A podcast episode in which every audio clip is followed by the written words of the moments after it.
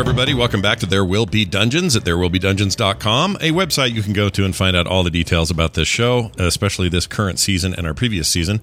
Easy ways to consume it all if you're new to the show. And if you are, welcome. Um, a reminder that the show is brought to you in part by our support from our friends over at phoenixpearltea.com slash TWBD, where there are a bunch of uh, branded teas just for you guys, just for our show. And I think you're going to love them. So do check them out. Also, we are coming up on another bonus show recording very soon. And I want to put the word out now, early, for your questions for the bonus show for our supporters. Head on over to the website, therewillbedungeons.com, fill out the form, and ask us what is on your mind. We'd be happy to answer it on our very next bonus show. Okay. I think that's uh, all of that. Let's get right into it and throw it back to Kyle, who will help us understand what the hell happened last time on There Will Be Dungeons. Last time on There Will Be Dungeons, the Delvers were hired for a heist, secretly by Cassius of the Guild, but involving the Cloven Brotherhood, a group of thief satyrs that Ko has worked with in the past. Right now, we are speeding through the streets of Atimer, heading down, heading east along the main highway. Allspice, the large centaur with his mane flying in the wind, is leading our cart. In the distance, a glow builds and builds as, as the Withers estate, the place we just heisted, is aflame. In the distance, you can hear glass break as the windows burst open, the curtains on fire, and flames licking out. A bell begins to ring in the distance, ding, ding, ding, ding, ding, ding, ding, ding, signaling an emergency in the financial areas. But you all are on this cart speeding down the street. It is the dead of night. We started the heist at midnight, and we got out of there right at about 2:10. A few minutes late, right as Withers returned from a party. You find yourself in the back of that cart, but first, a little bit of technical talk here. The Delvers have leveled up, and I want to let the listeners know a little bit about what's happening there. Hmm. Grinkeeper, the paladin, has gained an aura of protection. Whenever a friendly creature within 10 feet makes a saving throw, that saving throw gains a charisma modifier based on Grinkeeper. So make sure to stand close to Grinkeeper if things are going down. Ko. Ko gained Expertise, which allowed him to increase his skill proficiency across his various skills. He's now really, really good at quite a few things. Splendor Belt gained the ability Blessed Healer. Healing spells that he casts on others heals him as well. When you cast a spell of first level or higher that restores hit points to a creature other than you, you gain hit points equal to 2 plus the spell's level. 2 Plus spell level. That's awesome. Okay. Now, here on our map of Atimer, which everyone can find in the Discord as well, you speed around the corner, making your way past the markets, past the governor's mansion, down and a turn to the right, right before the bridge, takes you into a warehouse area, and a door opens swiftly in front of you. The cart pulls inside a warehouse and stops, and the door closes. You now sit inside of the warehouse in the back of the cart. Our cart was laid out as before in the previous episode. One nasty, the rogue, sits in front of you with a map of the Withers estate. He begins to climb out of the cart. In the back, we have Grinkeeper, Ko, and Splendor Belt, and a quiet rogue named Shrugs. We all unload out of the cart and find ourselves in that warehouse now. On our person is there are two bags of holding, one in the possession of Shrugs and one in the possession of Ko, which have all the various loots from our great heist. Otherwise, we're all a little beaten and bruised. We ended up going to, to the Vault of Withers. We ended up clearing the Vault of Withers just in time. However, as we failed to solve the many puzzles and collect the keys, you all have received some really massive damage over the course of fighting a fire elemental, a water elemental, a air elemental, and I, we actually did get the key for the Earth Elemental. However, Shrugs was seen as a figure carrying a ton of coats running across the hallway by the servants in the building. That's where we find ourselves now.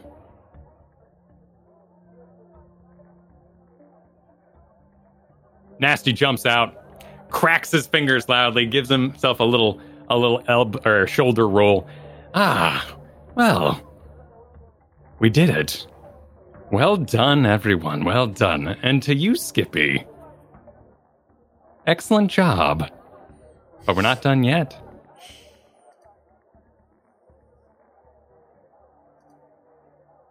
Wait, who's Skippy? That is the affectionate name, if you want to call it, uh, that Chuck Abnaz, aka Nasty, has for Ko. Oh, that's Ko's nickname. And you get the feeling that they're old acquaintances. Ko hasn't really shared any of his backstory with you. You just know him as a man who, well, is good at summoning psychic daggers, but otherwise is rather secretive and changes his accent from time to time.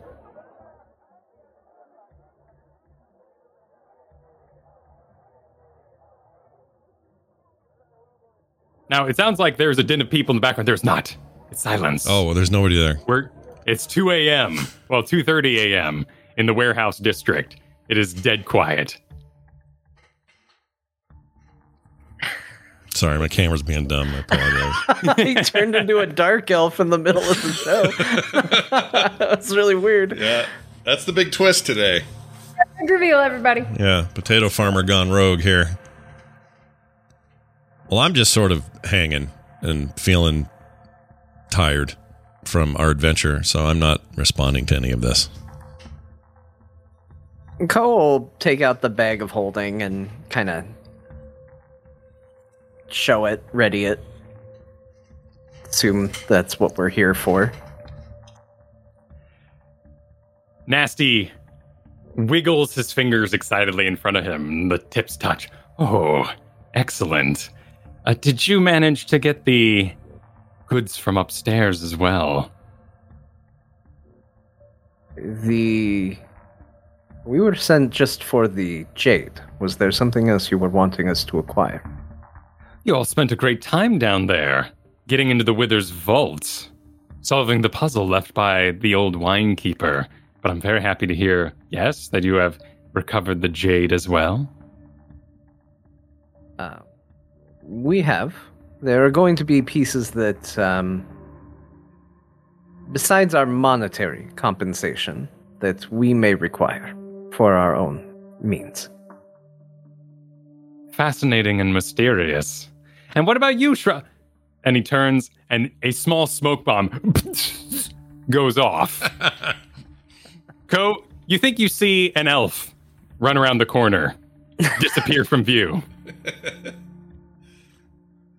However, Grinkeeper, Splendor Belt, the only thing you see is this small, sizzling little firework left as it spins and lets out a small amount of smoke behind it. I didn't know he could do that. Yeah, I didn't either. In the back of the cart is the other bag of holding left by Shrugs, and next to it, a small wooden box. A music box, by the look of it. Ah. All right, we'll go and retrieve that as well. Bring it forward. Should we take a look at what we've acquired? Some of Not- it was done in a bit of haste. We did run a little close to time, but not quite yet. We need to get to the safe house, the Cloven Brotherhood hideout. You've been a business partner for some time, Ko, but we're very excited to let you into the fold here. But first, we must make our way across the road. Allspice, is the coast clear? You see the centaur, the large centaur, creak open the door slightly. Looks pretty good out there. I'd say it's time. Very good. We'll leave him here. We'll leave the cart here. Let's move. Everyone roll stealth checks. And be aware, of course, if you have advantage, disadvantage, depending on your various armors and items that we have.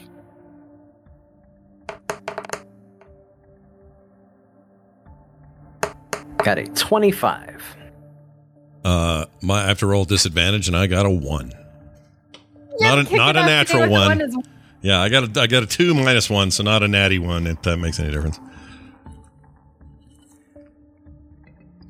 You got Roll that for nasty too? here. Kristen, you got a one as well? Oh yeah, and that one. Don't you guys have the boots of elven kind on? Doesn't that give you advantage? Are Not we still are we still wearing those? Well, guess Splendor it's Belt cancels out. Oh. If if indeed he has his on his armor, which currently is equipped. Yeah. Though um, yeah. though we could also say that Grinkeeper did supply you all with those outfits. Now, of course, Ko wore his own outfit, but Grinkeeper did give you guys some black cloth clothes to wear previously. We did, but All right, didn't 10. my memory's bad. Did I end up I thought I ended up putting on my armor anyway because I just felt stupid without it or something. I think you probably did. Yeah. Sounds good. So I think that's I'm just not stealthy. So a one. Nasty nimbly slides sideways out the door. Both bags of holding are now on Ko's shoulders. What'd you do with the small box? Did you put that in the bag of holding or did you pocket that in a personal stash? Uh, it was separate from the bag, so it probably would have gone in like a pocket or a, you know, some some sort of pouch on my person. A satchel? Yeah. Ko also nimbly makes his way out the door. You said you got a 25. 20, 25. Yeah. So the two with hooves are completely silent as they make their way across cobblestone and brick in the street and head across, heading towards the river, following Nasty. The door opens a little wider for Grinkeeper, who needs some space for her bases and her, you know, her, her various uh, strengthy bulk, let's call it. And as she does, a cat zooms by, running right under Splendor Belt's foot, who steps on the tail. Screams out into the night sky. This startles Grinkeeper, who trips a little bit. Some pebbles fly about, but otherwise is moving in the darkness through the lit streets as fast as she can, anyway. Splendor Belt with this cat scream. You're brought back to a time on Snake Island. A map was required, and before you, a writhing snake, hissing. As you were forced to take a dagger, run it long ways down, and remove the map from inside. You squirmed, you protested, but you retrieved the map all the same. As for what the map was, well, maybe you'll remember another time. Wait, so so hold on. I got this from the guts of a cat. I tore this out of a cat. You tore it out of a snake, Oh, a snake. Okay. but the screams of the cat reminded you of the screams of the or the hisses of the snake, Got it. where you recovered that map. You stand completely frozen in the middle of the street, having just stepped on this screaming cat. The memory coming washing back to you. Slightly less dramatic that it was a snake, by the way. I would really freak out if it was a cat. That'd be gross. I've opened snakes before, or I should say, Splendor Belt has. Good backstory. yeah. Yeah, this is, when was this? Long time ago. back on the farm. Splendor Belt regains his composure and runs to catch up with the group.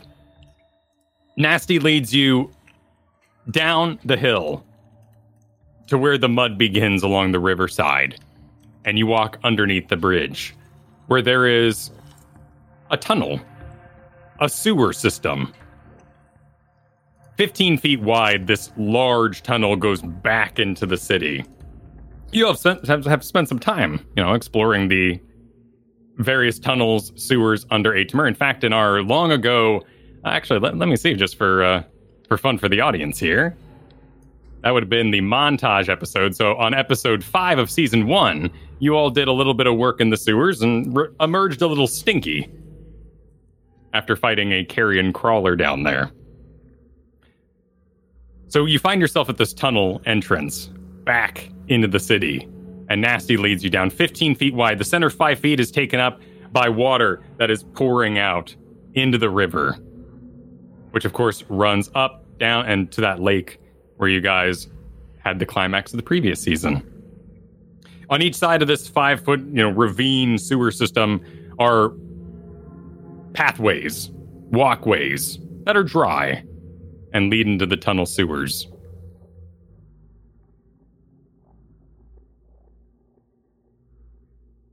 In total darkness, Nasty walks ahead.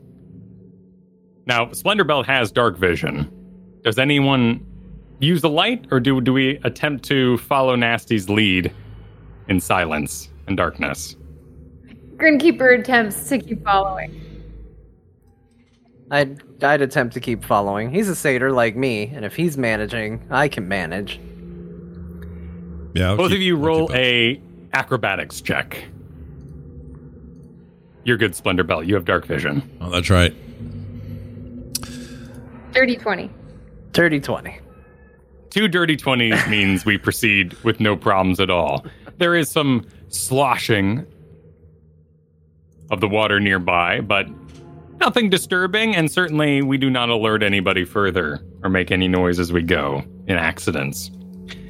You follow. You hear Nasty's footsteps now casual, no longer sneaking, as he gets deeper into this tunnel. And there's a number of winds, twists, and turns as you follow him. In total darkness, you have trouble deciding which way you're going, which way you've been. If you would like to, you may roll a survival check and to see if you can sort of map it in your head. But otherwise, we walk in total darkness. Um, do I get the sense that he's being intentionally obfuscating with how we're how we're going? That this is um, meant to kind of turn us around a little. You have an excellent. Yeah, you have a passive in. Oh no, actually, your insight isn't isn't engaged in the super rogue skills. So you have a twelve insight.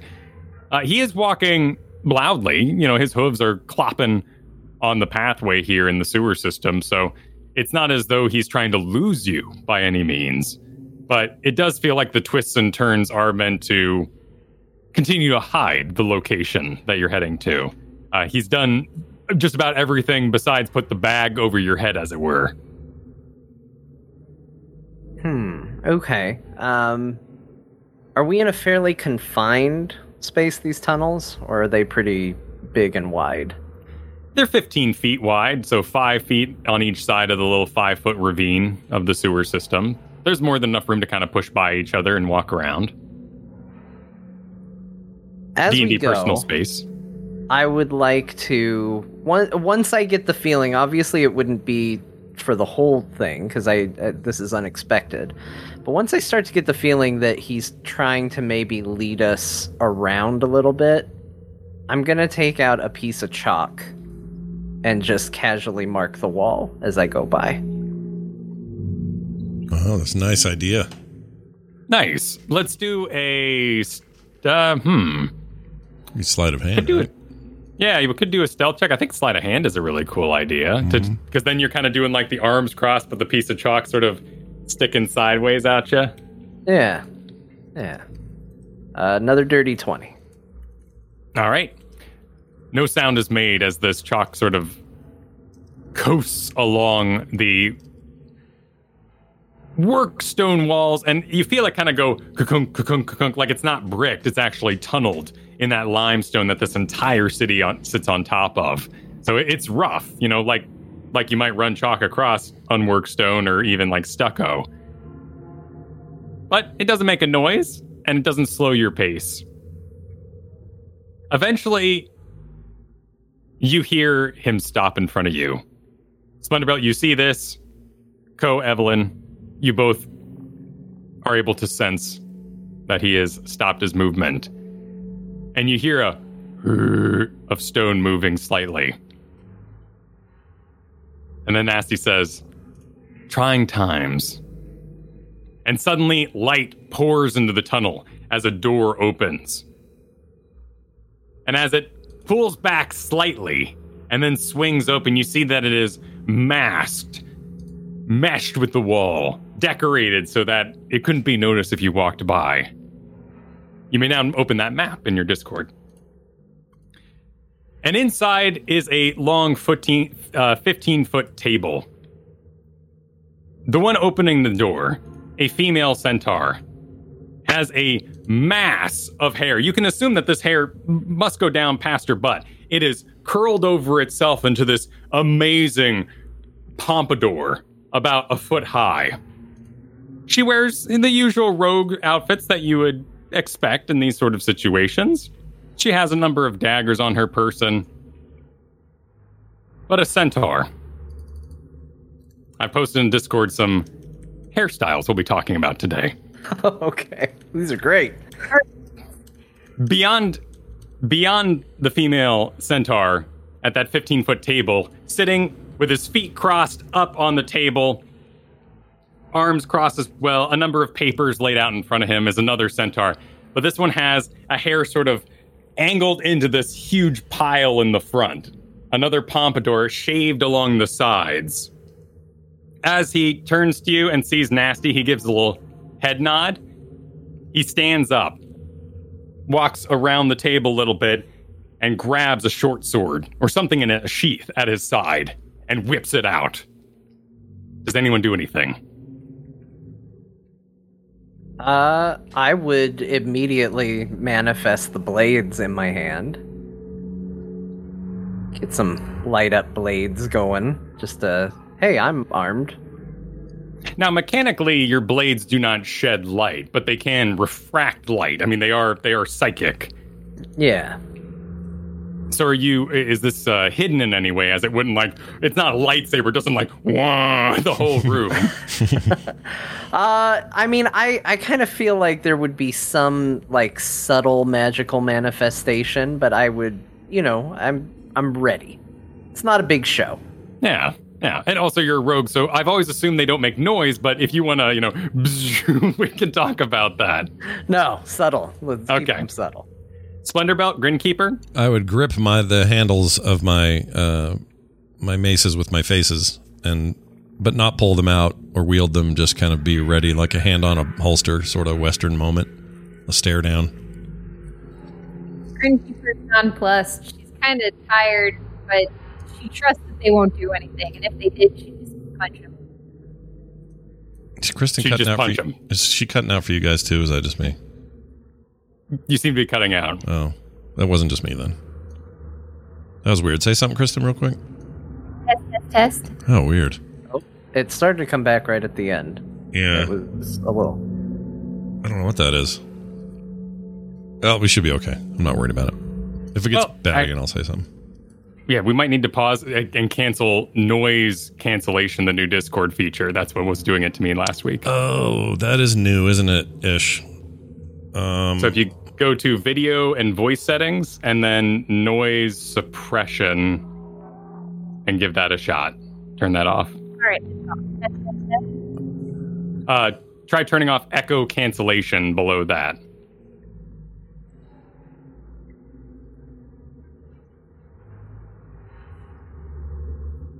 or maybe it's above it. All right. Test, test, test. One, two, three. Much There we better. go. Hey, there we go. That Great. did it. I will try to remember Awesome. that next time I run into that. That's good. I hate when they change features. anyway, sorry. Back to it. Proceeding. Walks around the table, pulls out, unsheathes something. Ko readies his psychic blades. Splendorbelt grabs both his face maces, and as he Whoops. sorry. It hasn't gone to blows. Combat has started. I thought that was an unsheath sound. It was not. I apologize. Continue. Pretend it was. and was. as he brings the blade forward, one side of the blade is cut into teeth, and he begins to comb his large hair with it. uh, Oh no. this ah, guy. good to see you, Nasty. Welcome back. Who are these clowns? And Nasty, Sunbeam, Clipper, a pleasure. the job was a success. Make sure that Allspice receives his payment. He's waiting in the warehouse. We have some bags to go through. If I may, of course.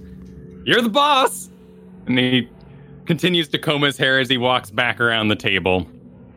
Sunbeam, the one with the huge two foot hair, slowly closes that door, and you can see now the the sort of massive hilts, the the the turns on the door that allowed it to open this way as it swings closed and then pushes forward shut, flush with the wall again. Nasty leads you around a corner, and you find yourself in a large area. Let's see here. Uh, you find yourself in a about a 150 feet by 150 feet underground room.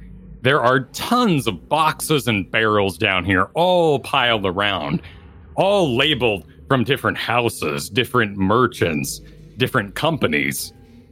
Piles and piles of what you can figure is old loot.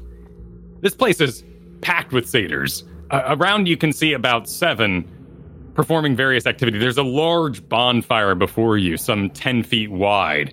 And it does leave the room a little smoky, but this is providing warmth and light to the entire area. In front of that, you see another satyr. He has his hair kind of made into this long, twisting strand that curls past his face, kind of covering one half, one eye.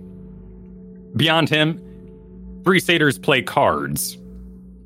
A large, large table, 15 feet by 25 feet long, sits. With two satyrs sitting at it, counting gems, stacking coins. You see a closed door to your left. Two doors to your right, one closed, and then a door straight ahead beyond. Nasty leads you into this room, says hi to everybody as he passes. Lots of lots of like pointy fingers, kind of a a like a a is kind of going on. Strong Stronghorn, Swift Cleave, Dabble Chin, Copperback. Good to see ya. Sparkles, Great Hoof, a pleasure. Where's Fruit Loops? Ah, he's sleeping. Fruit Loops always sleeping. Ko? Everybody, Ko is back. Skippy. Skippy has returned to us. He's brought some friends from his recent job. We're going to be taking a look at what they gathered. Hey, is this the Withers Estate job? The very same.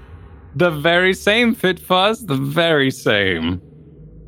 I will be with you in a moment. Do make yourselves at home, the three of you. And he walks through the closed door on the right. From the room beyond, straight ahead, you hear a. And the one that was Great Hoof, ah, gets himself up, massages his large mohawk, and walks into the back room. And you hear. And the kicking of a metal, something. And he comes back out and sits down, begins counting his coins again. So, uh, you gonna introduce us to your friends, Ko? Well, uh, I wouldn't exactly call them friends. They're like more like previous acquaintances. Cool. Cool. And Ko is going to just sort of stand and look very awkward. So, uh, how long were you with these guys? Um, well, uh, you know, it's it's a little bit of time. I did, you know, we worked together on a couple things that they needed, and you know, just uh, we're work acquaintances. Cool, cool, cool. I'm gonna keep real, just keep looking around. And it does strike you a little bit that Ko has always been rather good at his role. And you think back to that fight on the beach, even, where he flanked, where he performed these tactics. He's always been a very efficient rogue. He's always been very aware of how to be one, and now surrounded by all these thieves and brigands with their outrageous hairstyles. Some thoughts start wandering through your mind. Namely, what was your hairstyle like before you left? Well, uh, Ko's hair isn't unlike what they have. He actually has the uh, kind of undercut, fallen over mohawk on his head. He keeps it down and a little bit, you know, more presentable, a little less uh, punk than what they're going for, but it's not unlike what they have. Over at the table to your left, the game seems to have gone a little sour, and an argument begins to break out. Lots of daggers are thrown onto the table, words are being thrown back and forth. Uh, let me uh, check real quick here just to see the languages. An argument breaks out in Sylvan. Ko, you're the only one who understands this. There was cheating at the table, naturally. Dabblechin stands up. She has exactly, exactly. Uh, Yep. she has what what you would picture is almost like two pigtails that run down her back, but she has twisted these up and around into kind of this maze work on her head, about six inches high. She walks with her hands in her back pocket, looking a little pissed off, completely hunched over, with this very kind of rocking walk over to y'all, and walks right up to Grinkeeper, gives you a sniff. You sure you belong here? Uh, Grinkeeper will sniff her back. I, if it means because I don't smell like a zoo. Ooh, and she she brings the ooh. She shares it with the room. Ooh, and lots of like oh. You hear her run the back on. What's going on? Shut up, Fruit Loops. I like this Fruit Loops guy. Oh well, we have a player in our midst. Tell me, what was this your first big job, little girl? No. I have had a lot of jobs in my short life. Would you like to deception or performance? Because technically, you have had a lot of jobs with the guild. You've been a lot of places. Absolutely. Every guild job has been a job.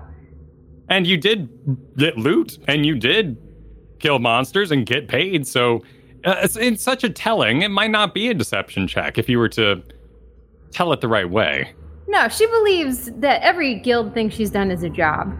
She doesn't, un- I don't think she fully grasps that job means a thief, a heist. But let's see uh, performance then. Or yeah, you. I mean, you could do a uh, a persuasion, but 10. what what stories do you regale them with? What- None. what- what- She'd have to ask if she wants stories. Okay. So you give her a, a middle of the road answer. You know exactly what you said. Yeah, I've done some jobs. All right, all right. Hey, big guy. What's your story? She walks over to you, Splendor Belt. Um, with folded arms, I will say, what part of story are you looking for today? Well, what about? And she pulls a dagger from her back pocket. And I'm going to roll for this one. Let's see. Okay, 17. She gives it a couple little twirls in her finger, and the dagger begins to descend towards you, and she gives a little poke to your amulet, your amulet of the devout on your chest, a symbol of Pelor, and kind of knocks it around a little bit. This one. What's this one about?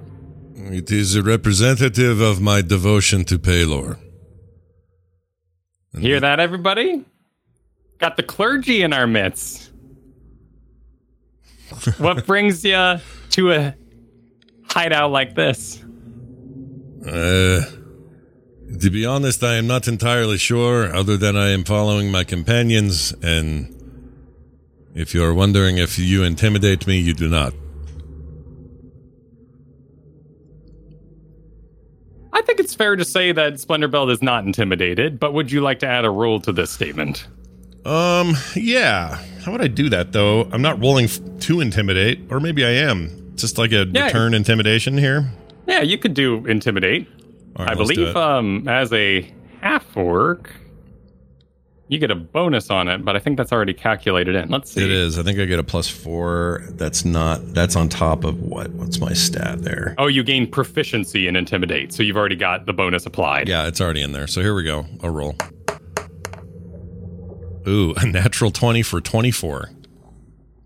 Damn.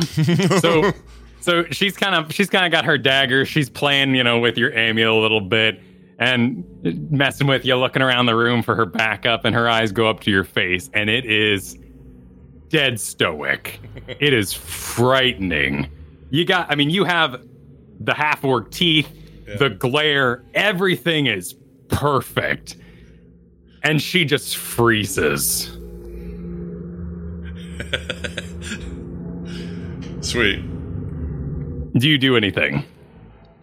Uh, no, I'll stare her down until she looks away. She writhes uncomfortably for a moment, walks a little further down next to Ko. Looks like he got some new friends, Ko. And heads back into the room where you've heard Fruit, Slo- Fruit Loops sleeping.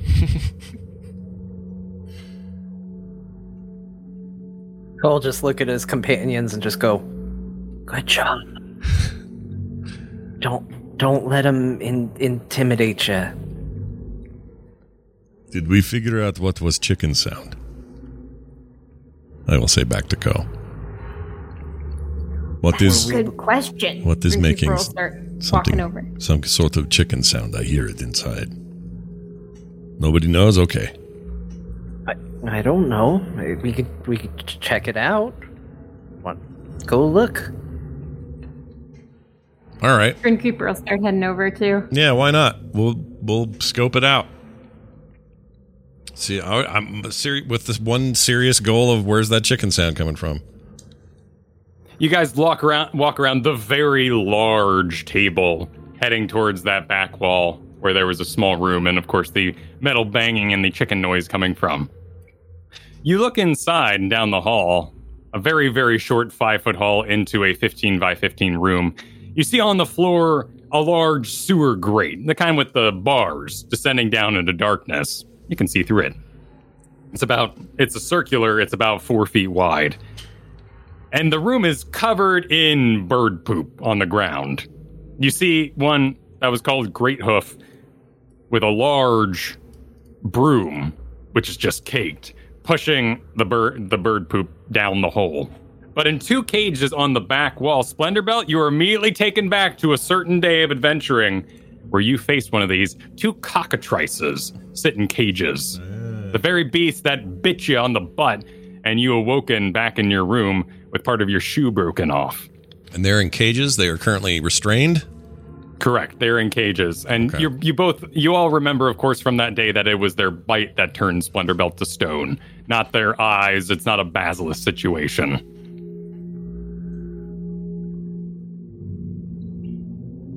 Okay. And Uh-huh. they like in their in their cage, and Great uh, Hoof goes ah and bangs it with the broom. You know, large like a custodian kind of square broom on the end. Ah, calm down, Stonewall. Shut up, Goldie. and he be- and he begins to sweep again. He sees at least the two of you, Splendor Belt and Greenkeeper, have definitely entered the area and are looking. You want some? You want some what of these chi- of these? uh I guess I know the name. These these cockatrice. You no.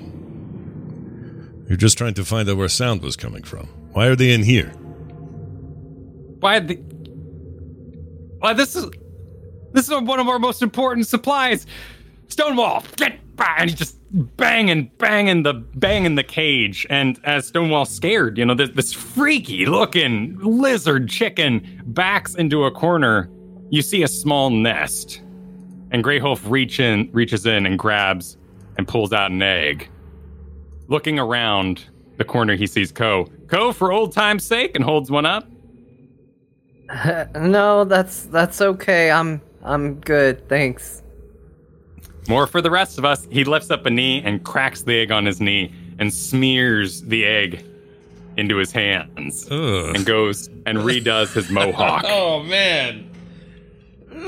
I hate that so much. I hate that.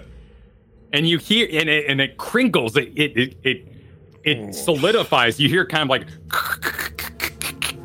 oh, as it soaks into his hair and you see his mohawk just perfect in unmoving as though made of stone Wow. Crazy. I love it. the door opens to your right Ko and nasty emerges back out he has put on a nice let's let's think for a moment what what would Na- nasty has a beautiful orange smoking robe on and comes out and he's got with him you know one of those long pipes with the little metal on the end that kind of kind of knock out the tobacco of and he's and he's swinging it back and forth it's lit it's leaving this smoke trail through the air Everyone, everyone, gather around. Our new accomplices are here.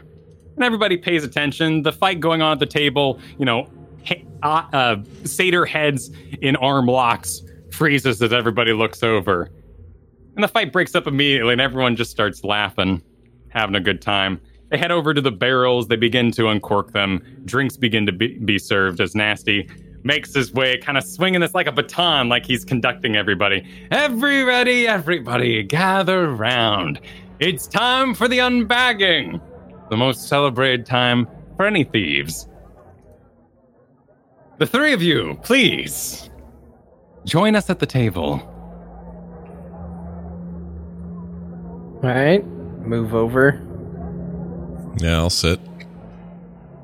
Uh, let's go ahead and uh, we'll move these tokens around a little bit. Everyone can kind of put themselves where they would locate their person.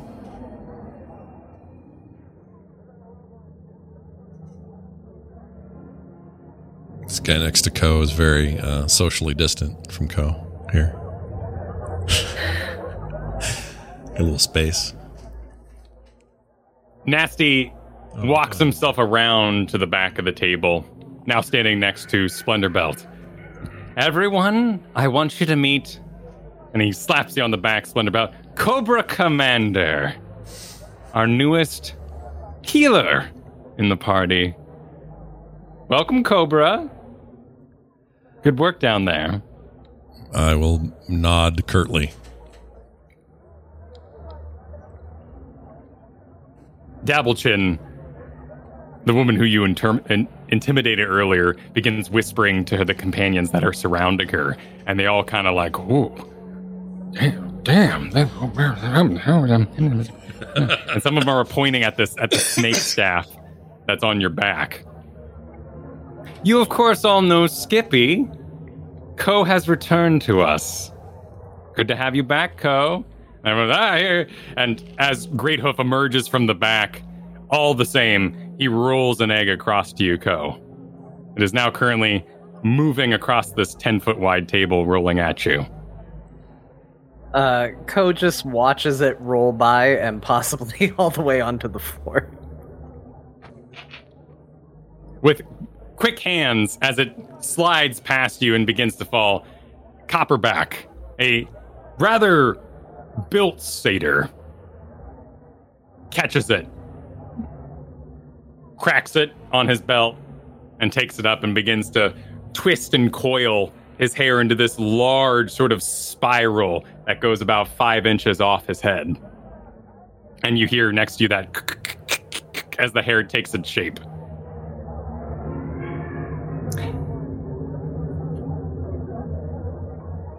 And one oh dear, we forget your name, young one. Uh, long jump, Jenny. Long jump, Jenny.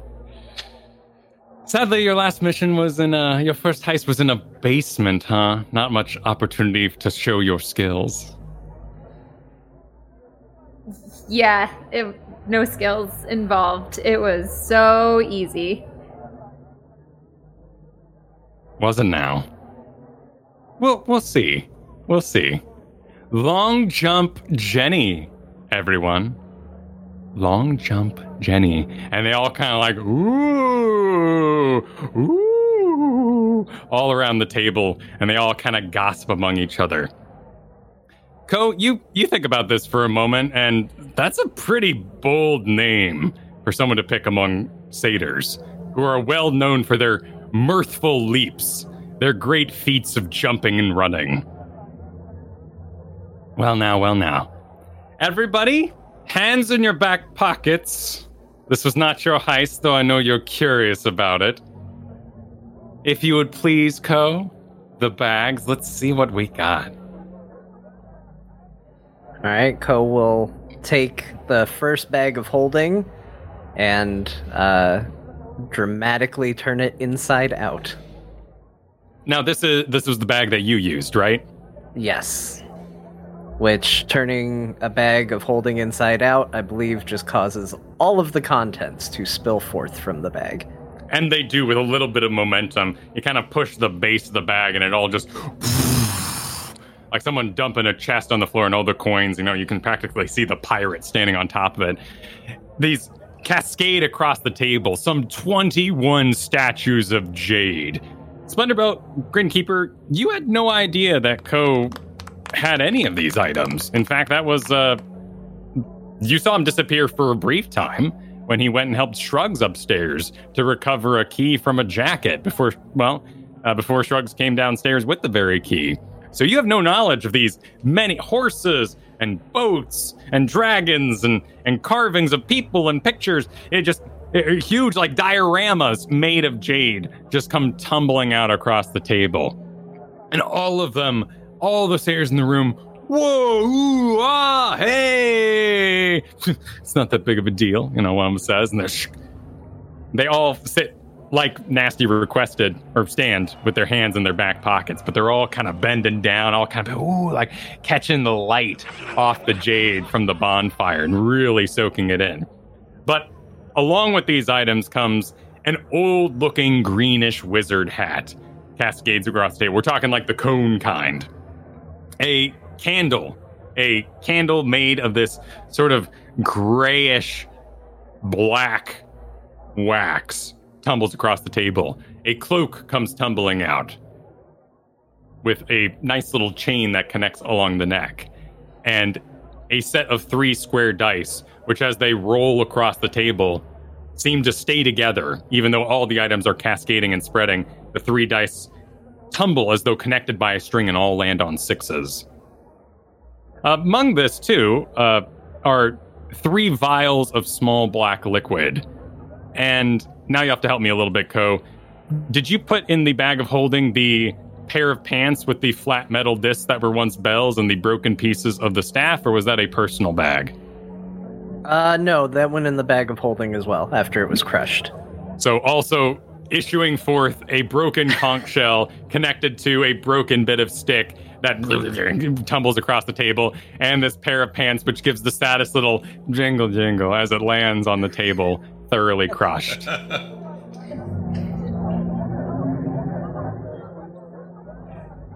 Nasty is beside himself. He he he holds his arms wide, his his pipe still smoking, and soaks in a Beautiful, absolutely beautiful. He gives himself a grandiose little twirl too. Absolutely fantastic. Ah, some mysteries in this bag, I see. The other, if you please, Ko, so we can soak it all in. And Ko will do the same with the other bag. Actually, I did forget as well that the gems were not exclusive to the other bag, too. So, cascading out of Ko's bag comes emeralds, diamonds, rubies, garnets across the table, all catching that bonfire light. But they all seem to be a little more excited. They've seen, you literally saw them earlier counting gems as well. They've definitely been a little more excited about this jade collection. But you empty Shrugs' bag from the mission, and out tumbles as well ma- many many gems uh, opals alexandrites uh, peridots is that how you say it uh, all sorts of gems also cascade forth uh, if anyone would like to make a Well, let's see. An intelligence check, they could take a guess as to how many gems might be on the table at what worth. Sure, why not? Let's see how it goes. No, it's a seven. It's money. It's all money. A splendor belt. Actually, yeah. Let's let's see what you get on a. Since you love money so much, I'd be curious to see what you what you think of all these gems. You said an inch or an intelligence check. Yeah, All right, here we go. An eight. it's a lot of money. You have no idea how much. Once again, that that small little gem in your pocket kind of burns a hole in your mind that you collected down there in the basement. But it is your secret after all. That gem is all yours.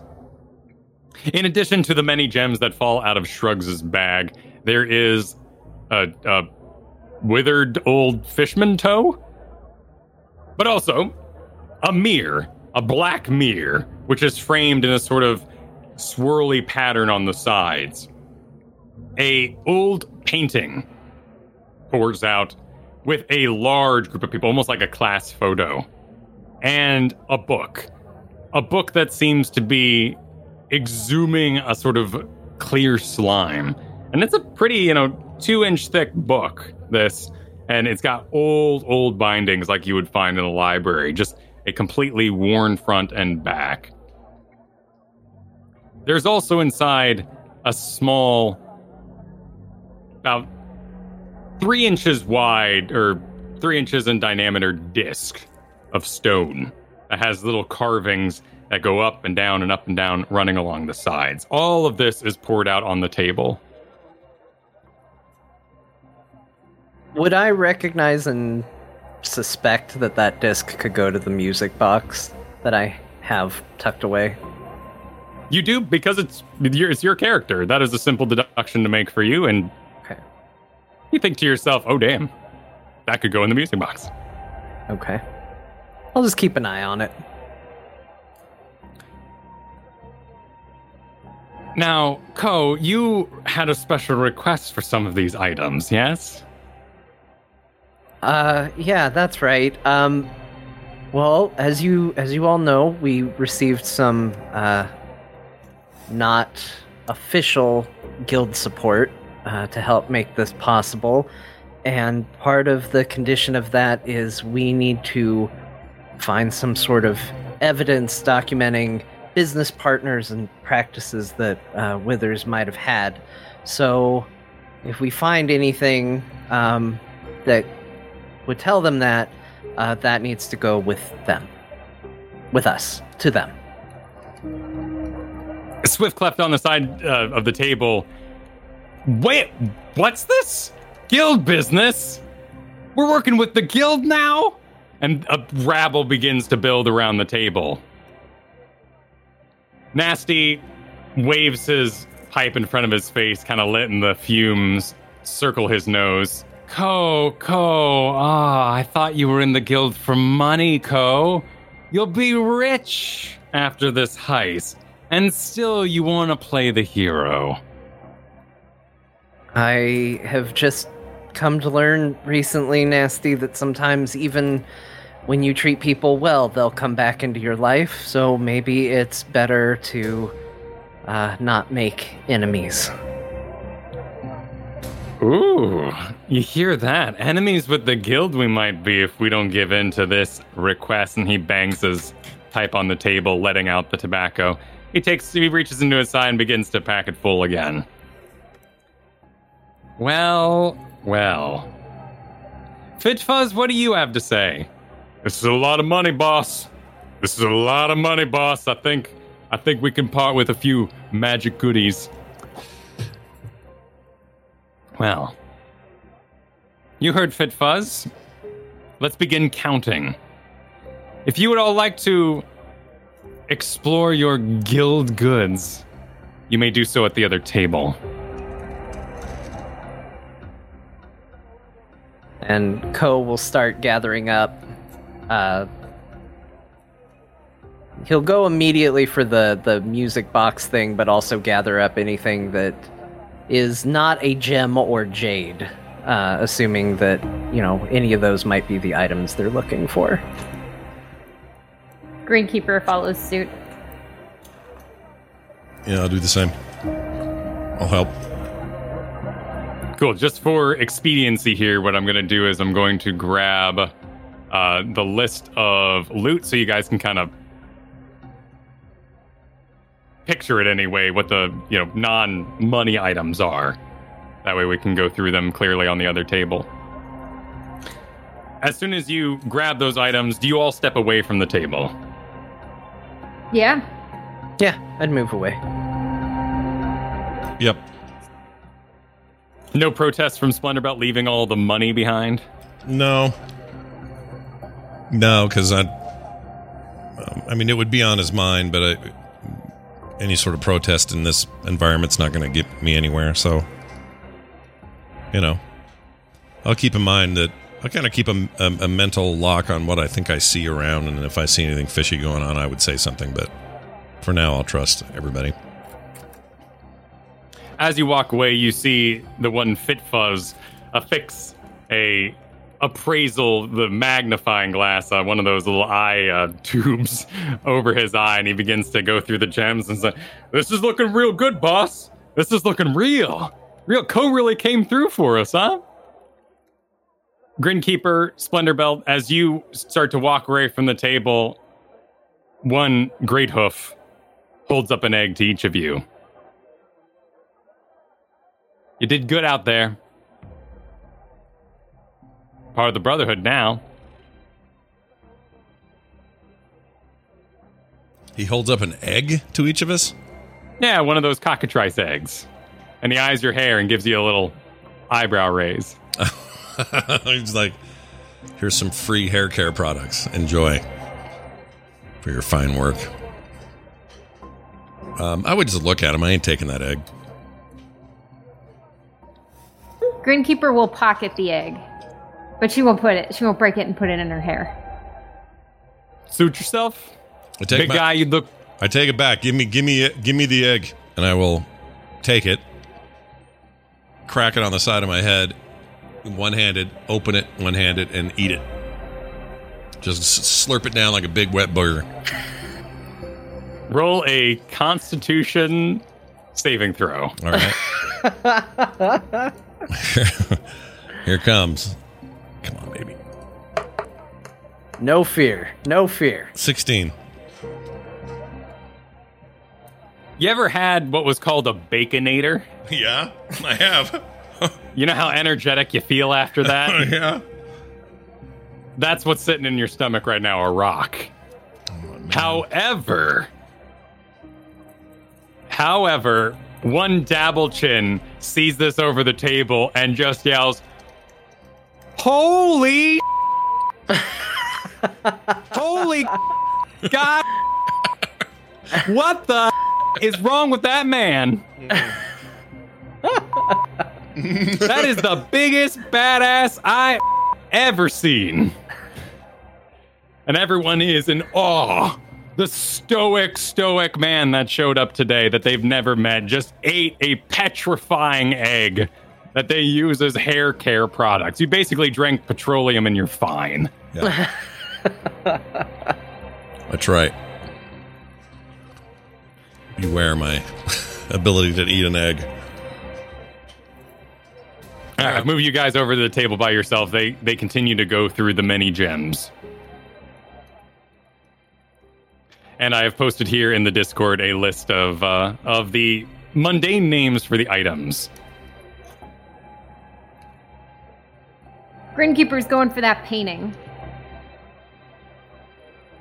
You pick up a painting, and it's got about 12 individuals in it, and they're all sitting rather stoically. However, in the back middle, with his arms over everyone, you see a face you remember Enzo. Enzo Withers, the face from the mirror that you spoke to back in Skull She'll flip it around, check the back, any writing or anything. It's in a frame, so you you flip it around and you can kind of see you know the little metal bars that you would bend outwards to kind of work it out of the the wooden frame it's in. Oh yeah, she's gonna break that thing. She's gonna break the frame. Like over your knee, like full blown, or Yep. are you? Over the knee. All right, you you give it a bust. Now this is the second or the third object they've seen you break in the last three hours. So Grinkeeper's on a bit of a tirade, but all the same, you give it a break and you pull out. You pull out the painting, which is on a sort of um. It's on. It's painted on kind of a, a fibrous material, and despite the painting being aged, the fibrous paper or, or uh, uh, parchment that it's made on seems a lot older. But maybe an investigation check or perhaps a history check would reveal more. You realize with a minus one in history, you've never really paid attention in class much. Uh, 14 with investigation. You look over the painting. Is this uh Grinkeeper doesn't strike me as a as, as the careful kind of person. Absolutely not. So you straight up run your hands all over this thing. You bend it, you kind of hold it up to the light, and you see that there is another painting underneath here. You're not sure how to get to it without ruining the paper itself. But the image, the the painting of these 12 people, presumably the Withers family, was painted over another image. She'll share this with Ko and Splendorbelt. Anybody know how to get under this? Uh, I'm not. Not sure. Maybe we could, um, but that might be. We should definitely save it. At the very least, Cassius might be interested in that. Yes, is a art form in itself to strip off a higher level of paint and get underneath, but I am not skilled in this. I have heard of it before. I don't know if there's any cross pollination of that skill. Ko is great at document forging, really good at it. But I don't know if that means he would be good at getting under a painting or have any knowledge of how to do it. I think we could use our, our forgery kit back at your house for that. So Ko will let them know. I, I think I might have a way to attempt it. Um, but it's it's not here. It's back at home. Let's actually see. Um,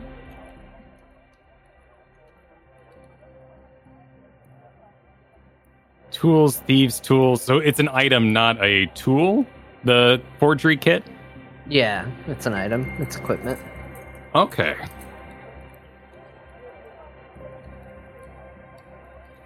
I do have one in my inventory. It's just not Yeah. the nice one that uh, he was given. So I, I guess I could try it. Yeah. Let's let's see what the um, what I, what I'm looking up right now.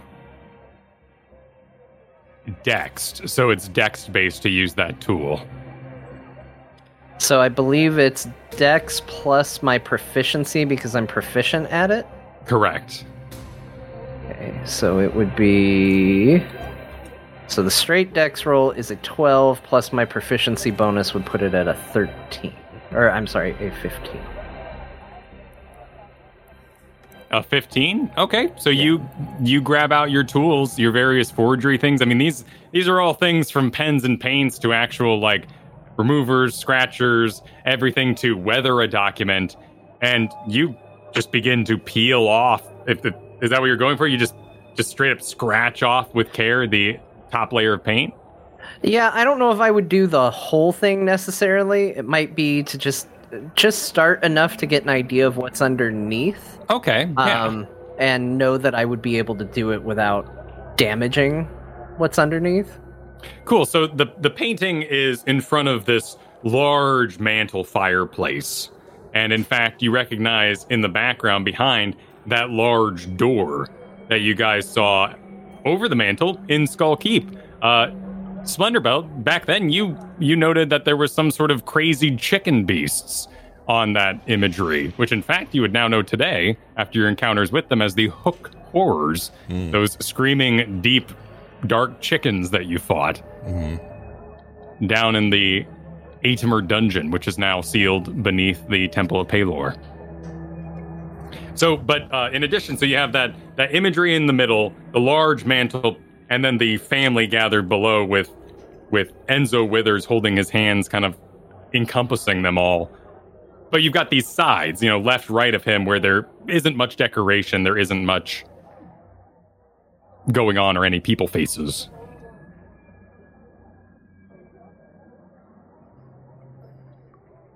And is it does it seem to be that the entire painting is over the top of something or is it just sections as if just parts of the painting have been painted over the top? You have kind of have the edges of the actual paper that it's painted on, the actual parchment that is clear because that was sitting underneath the frame. But as soon as the it enters the main viewing port area, there would be those 12 people. So the only sort of dead areas would be the left, right of the mantle. Uh, but the imagery is sort of Grinkeeper point out. She held it up to the to the bonfire. It covers the whole image. It was painted over an entire something. Okay, yeah, I would just kind of pick a section and start working working a, a whole section of it.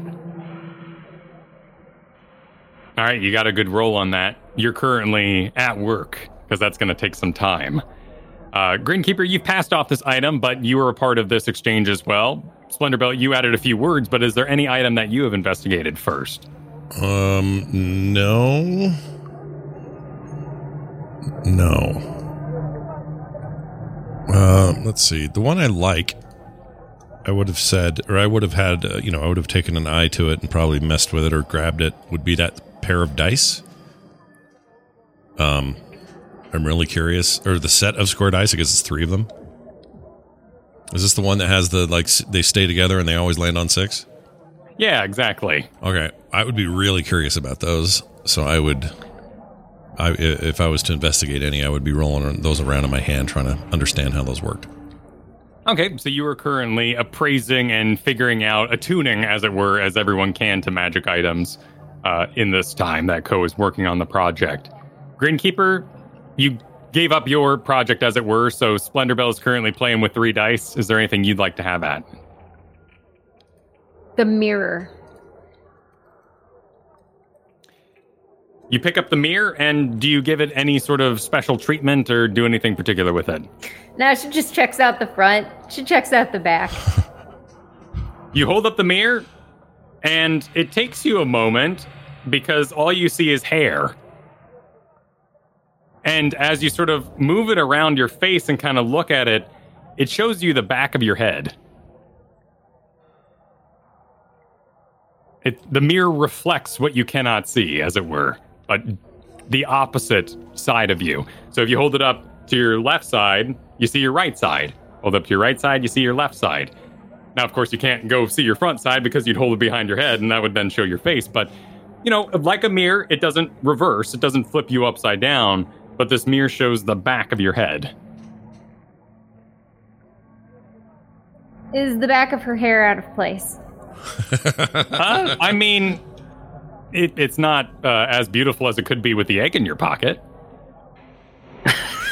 She won't use the egg, but she will start fixing her hair. All right, uh, uh, I've I've uh, I've lost it. So it's it's Evelyn has does what with her hair. Grinkeeper, it's Grinkeeper that keeps her hair down, right? No, Grinkeeper always has her hair up. Evelyn always wears it down. Okay, okay. So Grinkeeper goes about fixing her up hair now with the help of this back of the head showing mirror.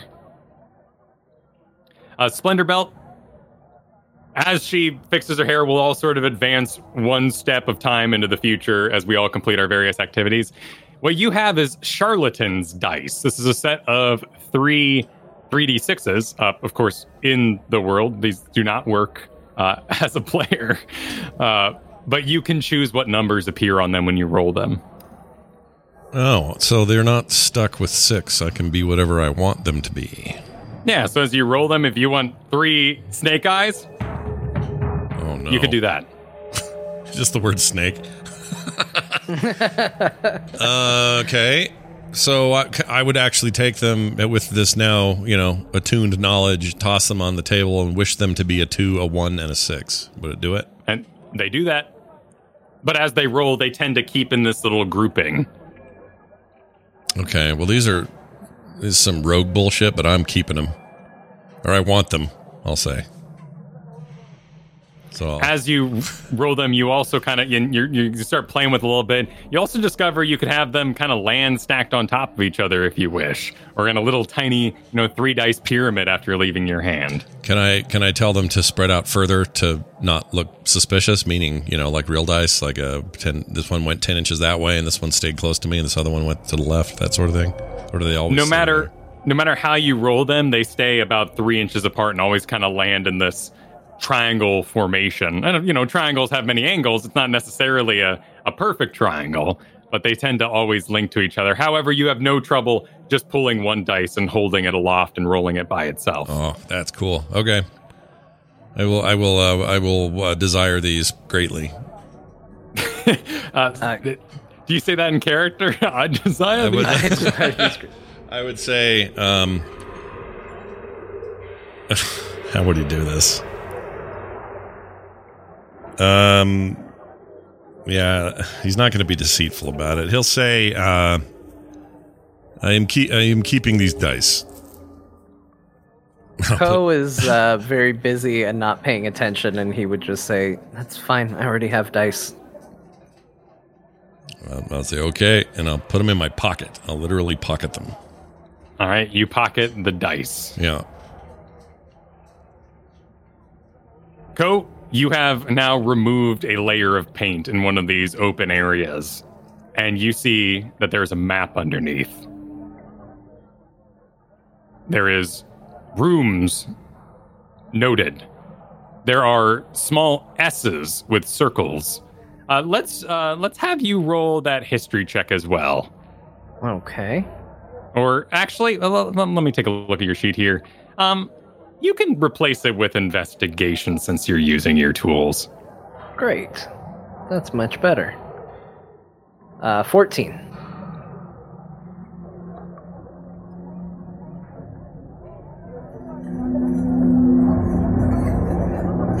With a 14, you get a feeling that you may have even seen this part of the map before, but you're not entirely sure where. Hmm. But the outline, the the layout of whatever these tunnels and and Circle S is communicating seems familiar. Okay, well, it's it's gonna take a lot more time to uncover this, and this can be certainly done in a place Ko would be far more comfortable doing it. So he's gonna feel like he's got a good idea for what he has, and tuck that away, and in exchange take out the music box, and pair that with the stone disc. All right. Take out the music box, open it up. It is still thoroughly cranked by Shrugs, who in fact almost uh, overwound it. But uh, you see in the middle that metal piece sticking up kind of square, and you affix the stone disc on top. There's the needle on the side. Do you press it in and let it ride? Uh, definitely start it. Depending on what happens, he might snap it shut. He's ready for something. You press the needle over and it and it begins to along the side of the stone disc. And immediately you hear that uh, noise that you know from your very first adventure with the guild. Oh, snap that shut. Not that there's any elves here, but snap that shut. You look around as you snap it shut, and one Swiftclef, who is over at the table, you see him grab his head for a moment and kind of shakes it off and goes back to eyeing the many gems and jade statues. And Swiftclef is a uh, satyr. Like, They're all satyrs here in the Cloven Brotherhood. all right. Uh, May have been I- unrelated. Oh, that's a good point. Ko will quickly open and close it again and see if there's any reaction. uh, uh, uh. As as you give it a quick open and close, he grabs the bridge of his nose and, and squeezes it. And as soon as you close it again, he wipes his eyes and continues his conversation with his nearby companions. Oh, jeez. But equidistant to him seems to be at least, you know, only five feet away from him is Dabblechin, is a Stronghorn. Nobody else seems to be having any sort of issues. Hmm. All right. Well, we're gonna gonna pocket that music box, and that's definitely a dangerous thing. We're gonna hold on to that. Uh, that was your activity. Let's return to Grinkeeper, who just finished doing her hair. How loud was the music box? Um, well, how involved were you in your hair doing? Pretty involved. Uh, uh, it, I'd say it's up to you whether you noticed it or not, but over the din of conversation and everything else, it it certainly didn't stand out, and nobody in the room paused to address this noise. It was, you know, like the tinkle of a music box, quiet and ignorable. Okay, cool. So she would have missed it entirely. Uh, she wants after that book. Grinkeeper has at the book. Splendor Belt, is there an item after you have pocketed your dice that you would be interested in? Yeah, I'm curious about these black uh, liquid vials in particular. All right. Well, we'll take our break there and continue our investigation. Oh, that makes me think something's up with those. All right. Uh, pay, you guys. You know the drill. We're going to take 10. So go pee and uh, get things, and we'll be back for more. There will be dungeons. Stay tuned. The black vials. Oh, the black, yeah, the black vials. vials of uh, of goo is where we are. Cool. were. at. And John, you were wrapping up, or did we get you a new? Uh, my new one was the music box. Okay, So that's done, and then we have there too. Cool. Sounds good. All right, let's go. Uh, welcome back, everybody. It's the latter portion of today's session. Kyle, back to you. Splendorbelt grabs the three black vials, and as Ko is wrapping up his music box work, you look over and you see, well, uh, black vials, and they look remarkably like the ones you've made yourself with the uh, vials that you bought from the alchemy store that you collected there in the fish wizard sort of shrine so long ago. And d- But but the goo, the, the goo is also familiar to me, or just the vials? um, you can roll an investigation check. Let's do that. uh, whoops, wrong window. All right, here we go. Investigation incoming. Come on, baby. Uh, an eleven. It's it's acceptable. Uh, these are small twist off tops, much, like you might have. You know, uh, I always see them rolling around the streets. I'm not sure I've ever seen them in the store, but apparently people buy small things of like Absolut vodka, and so like very much like those little vials, these are twisted on top, not corked. And looking inside, you see this black kind of goo that doesn't move immediately. It doesn't swish around like water. It's got a thickness to it. And you do recognize it well enough. I mean, this was full of trash and old food uh, back at the Crypt of Cord. This was the goo that sort of set along the sides there in the forest when you all went hunting for gricks. This is the goo that was pouring out of that symbol on the wall there in the Fish Wizard's shrine. Okay. Uh, actually, remarkably too, like the goo that was there on the roots and the the old tree when you perform the Hopper wedding uh, exorcism, if you will. Okay. All right. Well, I won't care that much about that, so I'll put it back on the table. Okay. Grinkeeper, you went for the book. Uh, it has a small clasp on it that kind of holds the pages together. There's quite a few unmatching pages. All the papers have been added to and maybe inserted in, and there's some additional kind of used like a binder page in there. Uh, but it's a simple kind of button unlock and opens up, and you've got yourself a whole, like I said, three inch thick book that you're looking at. She'll open it and start going through the pages one by one. So as you turn through it like you would a picture book, maybe not exactly reading every page or every word, you know, moving through with a speed that this massive book would take you hours and days to read through. What immediately jumps out to you is these very old kind of anatomy drawings all throughout it. Uh, there are a number of different races and peoples that have been dissected, apparently. And I'll put in some good old fashioned examples here in the Discord.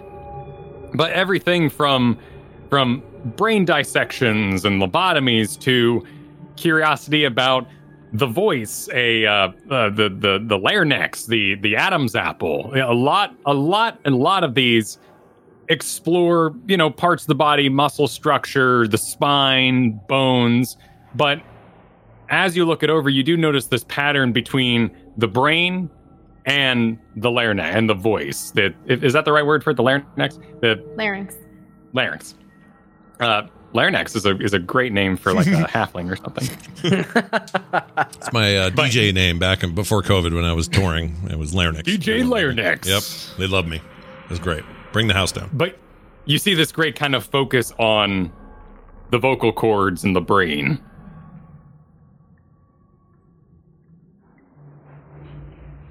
Uh, any words or anything? There are writings. A lot of them are handwritten, uh, very clinical, uh, much like the pictures I've shown here. They are numbered, labeling the different parts, very written much like a doctor's hand would be, scribbles that would take time to decipher. Uh, in addition to that, as you continue back through the book, you see a lot, a lot of finances. And as you get there, the handwriting changes from this more doctor tight, cursive script to something a lot more penmanship style. And the ink even changes style. It's less faded, it's newer. And here you see huge amounts of sums being paid throughout the many places in Atimer shops and and uh, companies and organizations uh, just pages and pages of basically excel spreadsheets well the old version as it were Any stores stand out? Or does it just look like business? roll an investigation check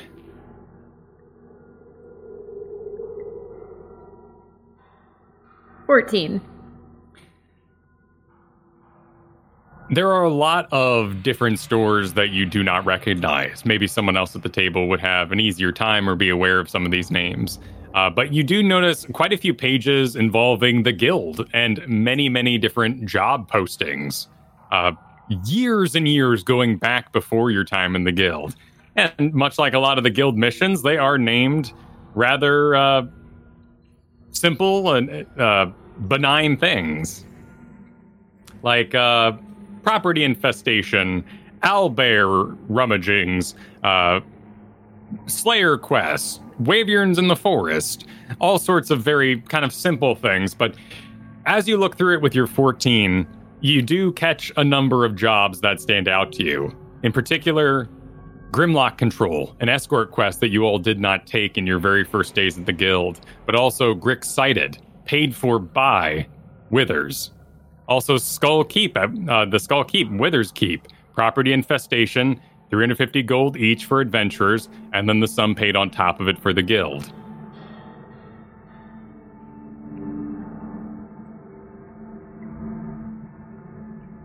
She keeps going. You keep going through the book, and you find more and more finances. However, as you reach towards the end, the, the thick center, as it were, the pages kind of reach modern times, run out. There's blank pages still to go. Even the last you know, inch is still just blank pages available. And in there, you find a folded old piece of parchment. Again, this sort of uh, plant fiber material, much like the painting was painted on. She'll take it out and open it up. You take it out, you unfold it, and it is there in the Discord for you. It is smeared. The greater paragraph below has leaked among itself. The words have run together in this mass of black ink. But up top, you see that old Elvish script, like you found back at your very first dungeon there in the forest with the Gricks. Back when you originally found the sort of Rosetta Stone translating rock that you had to leave behind that day.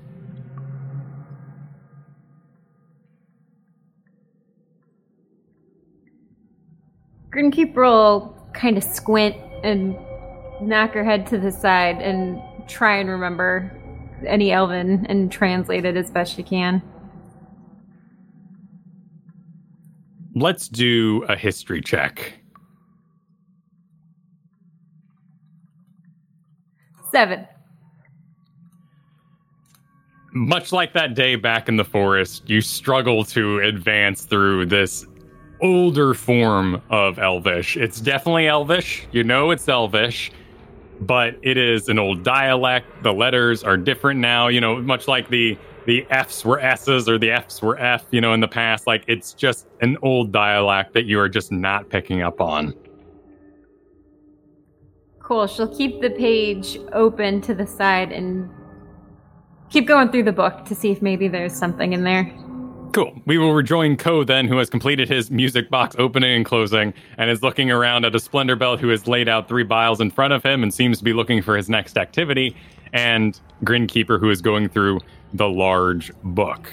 Uh, now, Grinkeeper, as you as you open that page, that that parchment in there, it does sort of stick together and kind of a slime kind of like peels it apart.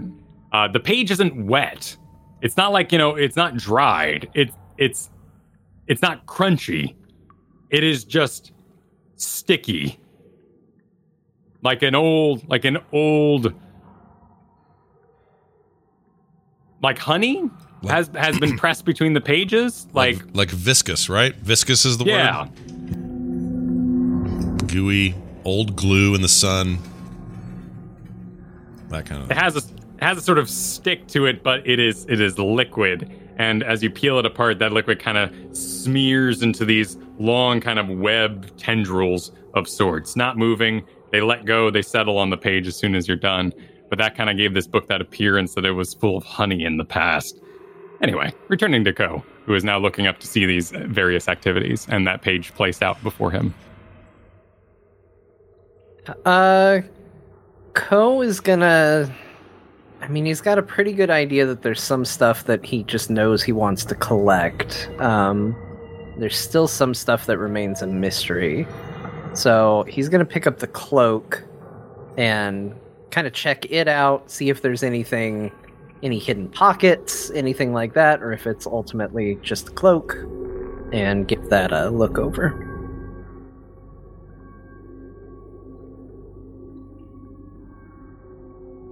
All right. Anyone do anything with the candle yet? I don't think anyone's gone for the candle quite yet. All right, just wondering. You could go for that candle. I'd, I'll Get in go on for that it. Candle action. I'm kind of done with the vials anyway, so I'd grab the candle, start looking at it.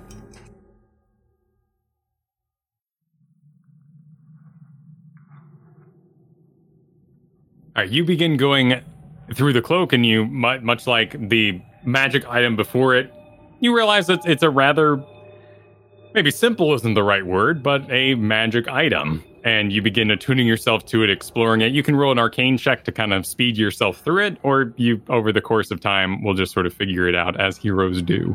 It's a six. As heroes do, you begin to explore it. Uh, Splendor Belt has at the candle. Yep. Would you too like to roll a Arcana check? Uh, yeah, or hmm. I mean, I got a lot of candle experience. Yo, you know what?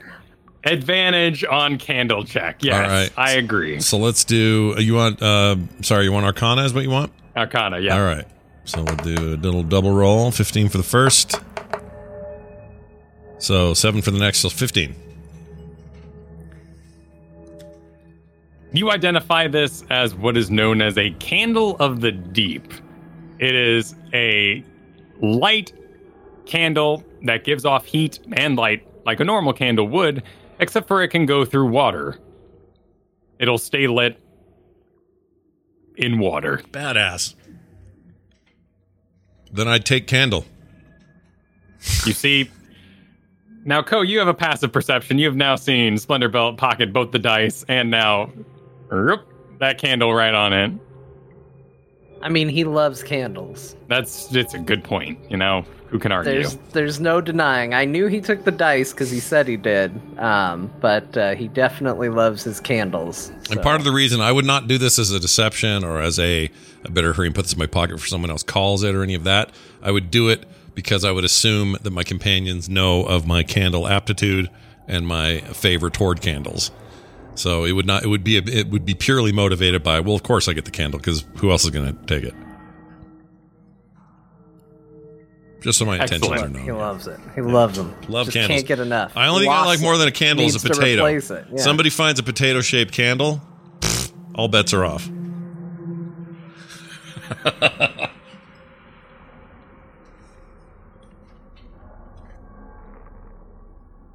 Now I'm looking around here in y'all's loot.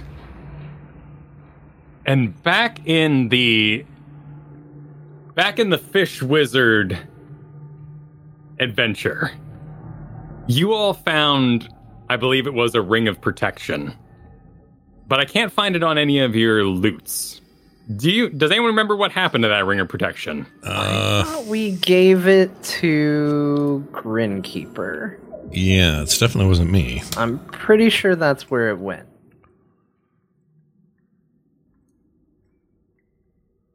That sounds right to me, and I think it didn't end up in the sheet, which is fine. Uh, but perhaps we can find it yet again in the future. In any case, Ko, you are examining over the course of this this candle absconding and this uh, a friendly candle absconding, of course, and the book exploration that Grinkeeper is doing. Uh, you go through this cloak and you notice tho- that that chain along the front, those clasps,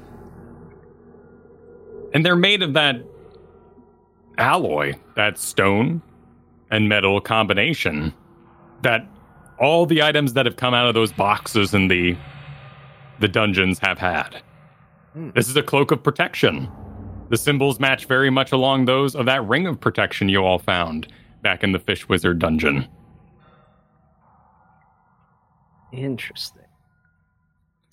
And a cloak of protection gives plus one bonus to AC and saving throws while you wear this cloak.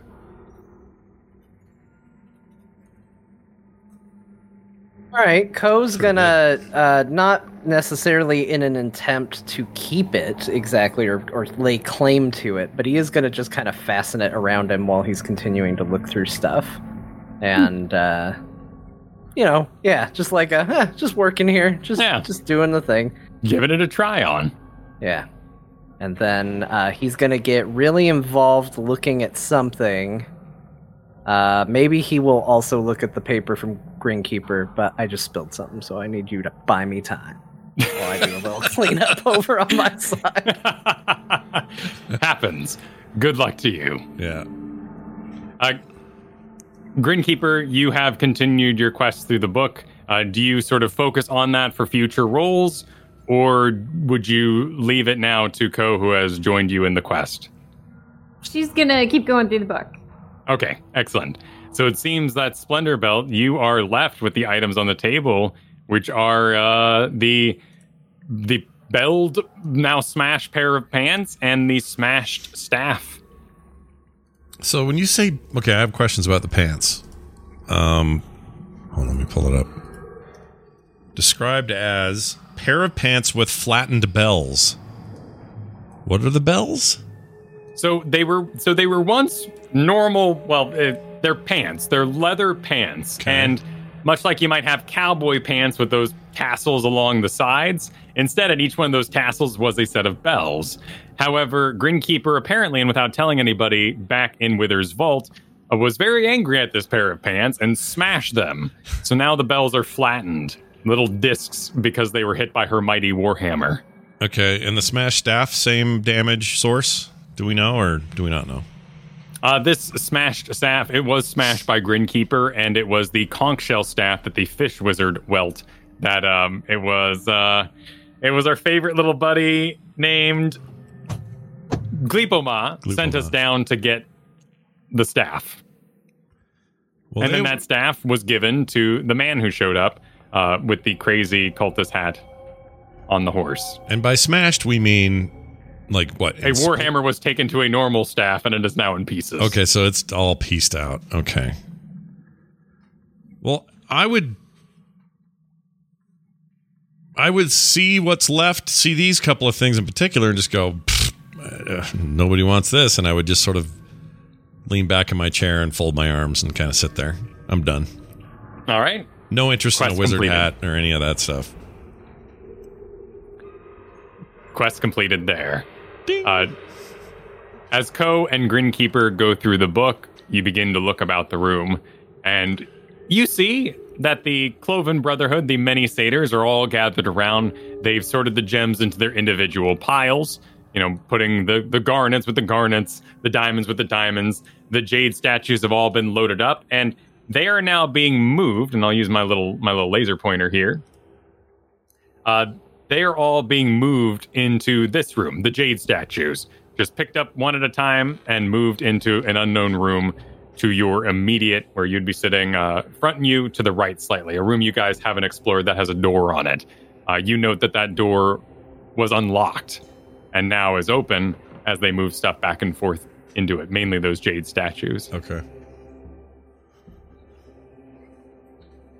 the one named Fitzfuzz, who affixed to himself that appraisal uh, gem viewing glass, has looked rather pleased for a time. If you look over at the table, uh, there doesn't seem to be any problem. There's a there's a din of conversation going on that suggests all the gems are real, all the money is being totaled, and you are hearing such numbers as thirteen thousand grow into twenty three thousand, grow into thirty thousand.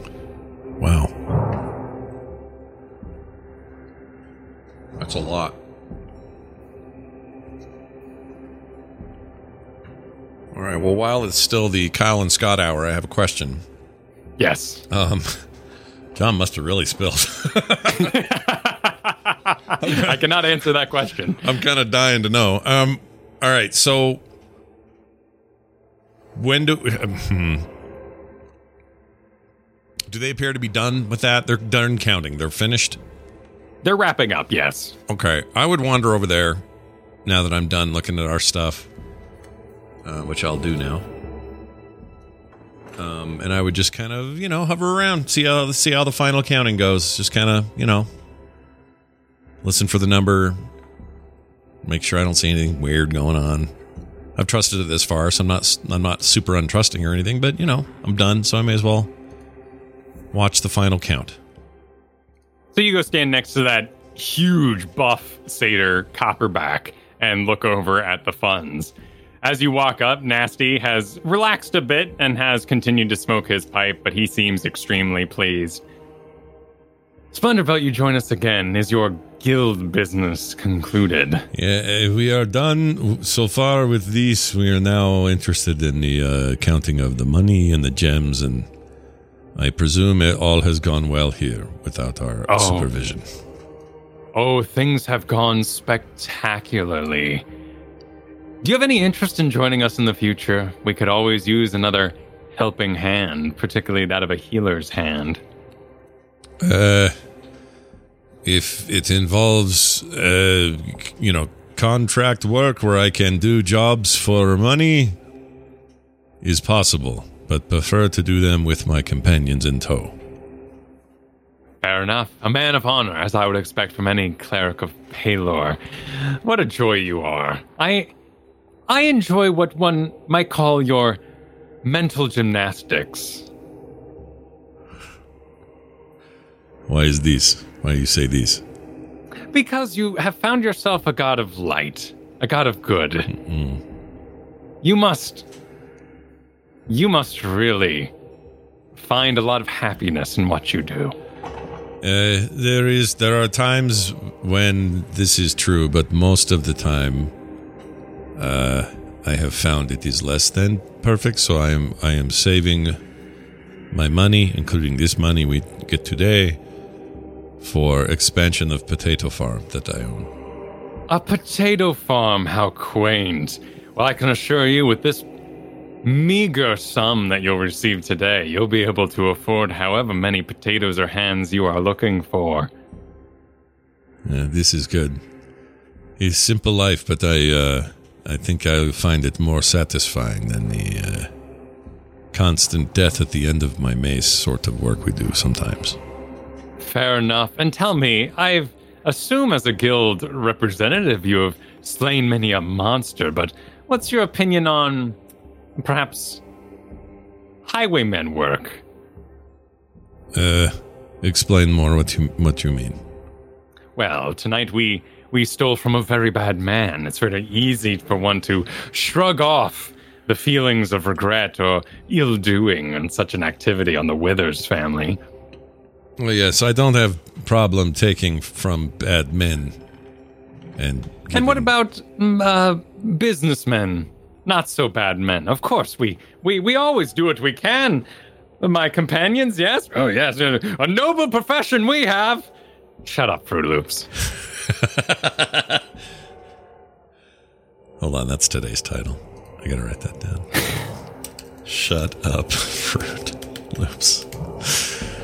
Um, well, I guess depends on each case because uh, to to fund proper potato farm, I want money to not be ill-gotten, as best I can tell. So. Uh, when it when when job is done with righteous cause, I am happy to do it and then potato farm will flourish. If I use dirty money, I'll have dirty potato. And nobody wants to buy dirty potato. As delicious as the good deeds that made them, I see. Ah, well, Sparkles will take your information before you go today. We might be in contact if we're in need of someone of your skills. O- okay. We'll be sure to keep the jobs as good as possible. Love it. Love it. Excellent. Meanwhile, over at the table, where the book is being gone through, Ko, Grinkeeper, is there any additional checks you would like to make on this particular tome?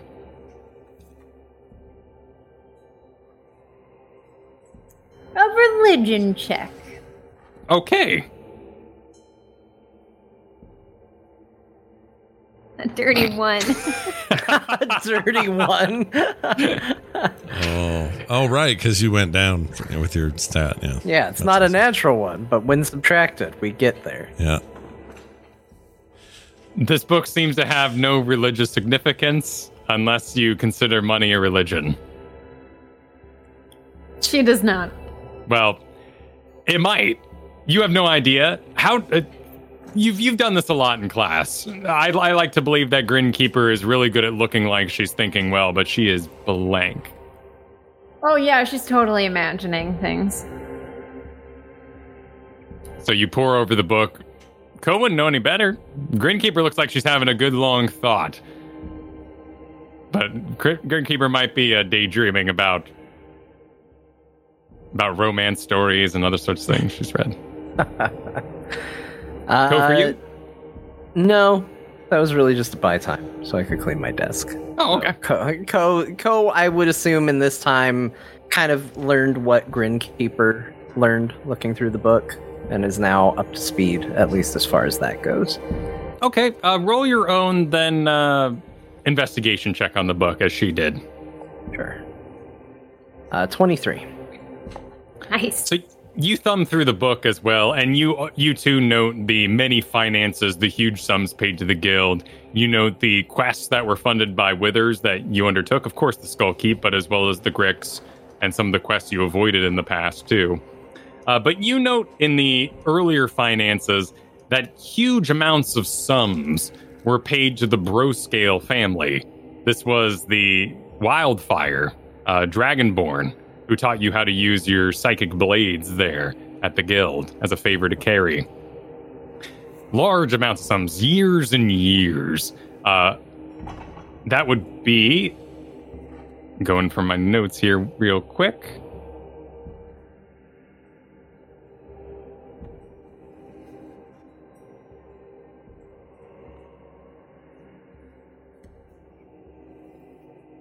Uh, you note a, the sums paid to Wildfire, the silver rank, uh, but you also note a particular mission with payment to Buck Broscale, Wildfire, and Bram Broscale that took place out on Mickle's farm, a cave, just two weeks before you undertook the mission in the very same cave. Bram Broscale uh, will remind you that is that is number 542, the dead dragonborn you found in that very tunnel on your very first mission for the guild.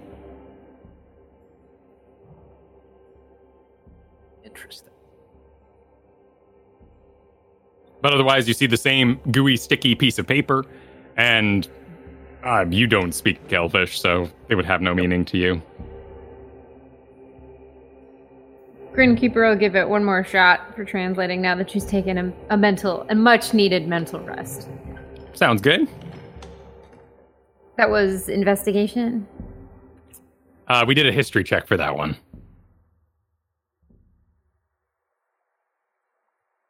Ten. 10 you can begin to pick out some of the letters here and there it it spells a title it spells a name of some kind at the top the the words below it have the and first and it seems to be a list of titles below the top seems to be the main name for this sheet and i will write it here in the Discord. All right, guys. I think, I think I've got it. Um, K- Kalazar.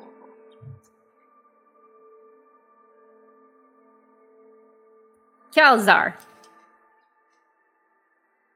Those sound like I'm words. guessing that name doesn't really have any meaning to me.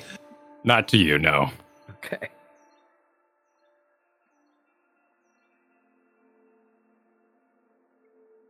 You see, uh, you see Splendorbelt over at the table. He seems to be, uh, he has a piece, piece of paper in front of him, and he seems to be writing down some information on it. With one uh, that was sparkles. Well, uh, Ko definitely, because I didn't point it out before, so I think it's worth noting that he would go over and attempt to secure one of these for himself. Um, but he would go uh, and try and collect a bag of holding, one of the bags of holding that he received, and just sort of, you know, like you have, just like, Ugh, oh, hold on, we got to get something. Go over and grab it and start to bring it back to the table. Like, we got to put these items in something. We got too many items to carry. We got to put it in something, and just hope to nobody notices it. Laying low. Yeah. Cool. Let's do a stealth check, but not with advantages. Is this a so? Hmm. Because I wouldn't give you advantage because you're not like hiding. You're you're playing nonchalant. So a performance check would probably be more on cue. Well, stealth and sleight of hand are the same. Maybe he would do both. I mean, it- just go over there and just, you know, he's just, he's just, he's just doing what he's doing. It is You an act of trickery, concealing an object. Yeah, the the sleight of hand works. I'm down. I'm down. Okay. A 22. 22 all right. With without making much note and much like a, a kid. Oh my homework is gone. You know darn i gotta check my backpack. And with full convince and with nobody noticing you get up you walk over there you grab one of the bags of holding and start loading up the the pieces that have not been pocketed by Splendorbelt. The let's see. This will I'll be. I got them crossed out here. Uh, the mirror, the painting bits, the book, the music box. I think you put in your personal stuff, but if that Yeah. goes in there. Uh, oh, nobody grabbed the wizard hat, which is still sitting on the table. Oh, okay. I didn't know if that got looked at while I was gone. But No, we I- just I all know how dumb it to make- looks. No one likes a wizard hat except wizards. no one likes a wizard hat. Well, No. let's find out if no one likes a wizard hat. All right. Let's examine it. Arcane check. Mean, uh, meanwhile, while that gets investigated, Seven again. you you pick up the wizard hat. Uh, do you put it on? Eh, why not? You put it on, and you feel like you could do something, but you're not quite sure yet. Feel like this this hat empowers you to perform something. Okay. Uh, meanwhile, over at the table, Splendorbelt, you have uh, been asked to give your information where you can be contacted for jobs that fit your good alignment. Where would you? What would you put as your address? The Temple Pelor, another one, the- Uh, Temple itself. of Temple of Pelor for now. Um, it's as close to a permanent residence I, as I would have. Um, but as the as the farm improves, um, that would ultimately be where I'd do it. I'd have a forwarding address there. Sounds good. Yeah. I just don't think I Uh, live there yet, but yeah. Roll a roll a perception for me, an active perception here. Okay. Uh, a three. a nat- I'm sorry, a natural one plus two gives me three. All right. Uh, this it's kind of ma- tell me if I'm wrong here, but I don't think we've ever had Splendor ever write anything down. This takes his whole being. Okay. It's a real struggle, I guess. Right. you start with the T for temple, tent, tent, to M, P, L. Okay, you're working through it. You get through the Pelor, no problem. You're just like P E L O, eh, per- perfect, no problem. Uh, third dermatory, dermatory, dermatory, dermatory. Yeah, you have no idea what what, what happened over at the table uh, with Grinkeeper and Ko. Okay. Boy, that was a shitty roll. So bad. Grinkeeper, Ko has put on a, a great big gray wizard's hat, the cone kind. Grinkeeper's really involved in this sheet of paper. She feels. One could call it a sense of pride that she's starting to translate something on her own. So sh- this learning thing might might be cool one day. Excellent. Any other actions, or shall we proceed to the next beat? Uh, no. Ko will uh, keep his stupid wizard hat on. Am I learning about it by it being on my head, or do I have to actually examine it? Now, the longer you wear it, you feel like it's working, but you can feel the weight. You can feel the table starting to wrap up. And in order to absolutely master what this hat is about, you feel you'd have to wear it over to the table. All right, yeah. So we're any any excess items go in the bag. Uh, the bag uh, gets tucked discreetly, um, you know, as as hidden from view as possible, just so nobody goes, "Oh, look, he's got a bag of holding." And uh, then Ko would come walking up, like, "All right, what are we doing?" With his Okay. dumb wizard hat on. it's kind of like a it- it's like a side satchel almost like a kind of hippie bag you know it's got the the bedazzling sort of overflap on it and all that you could kind of do one of those i do it by accident all the time where you put on your bag first and then you put on your jacket and now your bag's under your jacket but it would kind of conceal it yeah. I mean, he's got the long scarf too that hangs down, so he's got some he's got some ways to hide it. So it's it's tucked away. all right if i if for some reason it comes up again let's give you advantage as long as you wear that ridiculous hat because everyone would be looking at that instead Okay. Oh yeah. There's no way they're not looking at that. Ugly. so Ko Ko rejoins the table Grinkeeper do you stay over with your piece of paper Yeah, she's really engrossed in it right now. Okay. All right. Ko, you rejoin the main table where the money is being counted. Uh, the one named Fitzfuzz looks up. Hey, boss, I think I'm done. I think I'm done. We got a lot of goods here. Uh, should I pop the question or do you want to? Oh, please, Fitzfuzz. My pleasure. Have at it. All right, you two. You want gold or you want the gems themselves on your cut? Oh boy. Wait, there's an exchange here. They'll do exchange. That's pretty cool. Oh, well, wait. That was a, that was not an accent, so I No, won't take any. it's just me. I'm just thinking this is that might be easier. Are they taking a Are you, are you taking a fee by by doing it this way? Uh, we already we already took our cut, Mister Splendorbelt. Ours is the jade. This is your collection. Hmm. What do we think? Do we take? Uh, Traditionally, the gems are more valuable than the gold, but the gold spends easier. uh, this is true. Ko is a master of paperwork, it's true. Inflation, deflation. There's always the chance that gold goes bad and gems stay good. However, you would have to fence them yourself. I think maybe we just go with the gold. I can tell you as DM, I will not be dealing with inflation. Yeah, I should have asked that first. Are you even going to mess with that? I, I do not run an active economy in the background, I'm, I'm afraid. We're not going to see if Ethereum went up four percent this morning and then yeah. changed the Sell, afternoon. sell, sell. Yeah. Though that but would then be a Ko will say, in a very meta sense, I mean, I think gold is probably the smarter way to go, and that he looks directly at Splendorbelt, dead in the eyes, stares at him intensely. Unless you can think of some other use you might need gems for, for anything at all. Now that is true. Well, wait. What? Because as you found out in our previous adventures, uh, sometimes diamonds and other goodies are used on spells. Oh, right. Um. Right. And they're probably not going to do a partial for us. And by that I mean Kyle. like, or, or you would convert some, let us have some raw.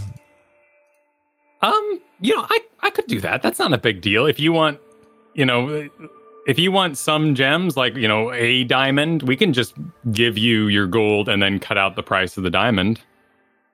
Let's do Yeah, why don't we do that? Yeah, let's do one of every kind though. So every there's multiples of everything, right? Multiple diamonds, multiple rubies, all that. So let's have one of each each uh type, rare stone type in its raw form, the rest converted to cash. Okay.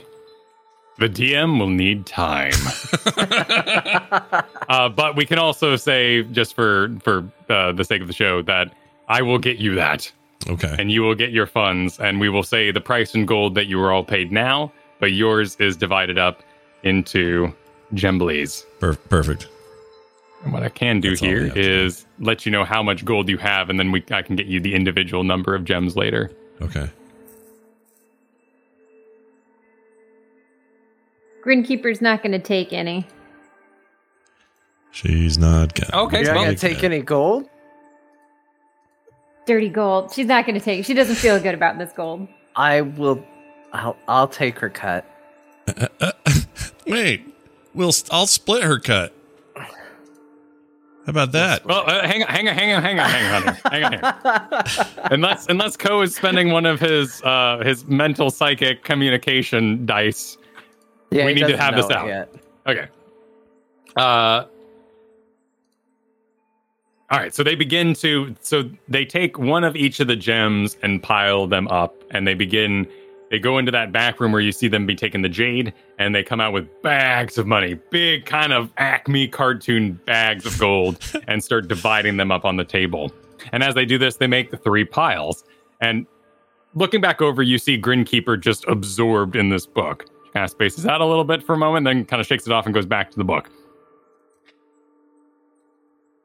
Nast says, Isn't your companion Jumping Jenny going to join us? Eh. Uh, j- jumping Jenny. We're divvying. Oh no, I'm good.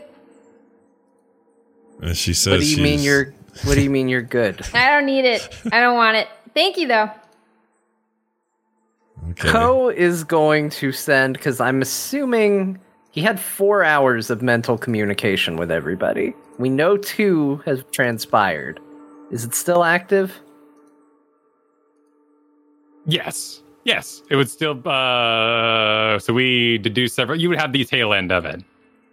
Uh, Ko is gonna send Jumping Jenny a message and say, "Hey, if you don't want your money, that's fine, but you need to take it, or else they're going to think you're going to rat them out." Oh, I. Oh, okay. Yeah. Um. Yeah, I'll take it. I'll take it. She'll call out. That's a good call. Dabblechin looks over from her fun and games she's been having. What jumping Jenny, what what seems to be the problem? You wanna have a jump I am off? inconsistent. I jump off. jump off. We'll get out the sticks. See who can go further. Maybe when I'm done reading this. I don't trust that jumping Jenny much. All the same, uh, if you would please make a deception check as you swagger your way over the table, pretending to be a thief interested in money. Of The swagger is stiff. The the room eyes jumping Jenny as she crosses over in her. Uh, you went to Nim's thread, so you've got a really nice thief outfit in all blacks. Yeah, makes her way over the table, making a face like mmm money, rubbing her hand. money. Sweet funds. Each of your piles for your take is 15,000 gold pieces. Jeez. That's awesome. Uh, Splendorbelt, yours is. Oh, shoot. Hang on. You're good. All right. Yours is 7,800 gold pieces. But the rest of that 15,000 is in gems. All right. And those, um, can you tell me? Here, I'll make a quick, uh, let's see, other possessions. Let me just, I'll just make a quick note so we don't take time putting it all in. But what are they again? We got a diamond, Uh, you have an emerald, emerald. Okay. a diamond, Okay. a ruby, Ruby, a garnet, garnet, and an alexandrite, alexandrite. Okay. an opal. Opal. Okay. A, These are the two I don't know how to say. A peridot Peridot. Close enough. and uh chrysobernal. Chrysobernal. No. I What don't is know this? that one? I'm sure you nailed it. Price a barrel, probably, but yeah. You, Chrysoberyl. Hey, Christ the barrel. It's pretty. it is- yeah. Look, I mean, this thing, this thing's pretty pretty. I ate Like, there once. I like that they put a little game on the table. I do too. It's all, Yourself while you their wait. chicken fried steak is all you ever want to get though. Yeah. Uh, so I got diamond, emerald, ruby, garnet, alexandrite, opal, a- aprodot, and a chrysobernal. However you say it. Something like that. Good thieves are we. Yep. We really know our stuff. Perfect. Uh, and those are actual items. We can add them to your character sheet later and hear them jingling in your pocket. Right.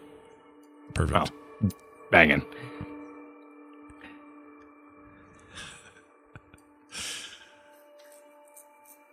All right, this is a massive amount of gold and funds. Uh, now, Splendorbelt, you have your full blown pack with you. Yeah. Jumping Jenny, where do you put your your many ill-gotten gains? Uh, hey, guys, why don't you take this pile for me? It would just weigh down my jumps.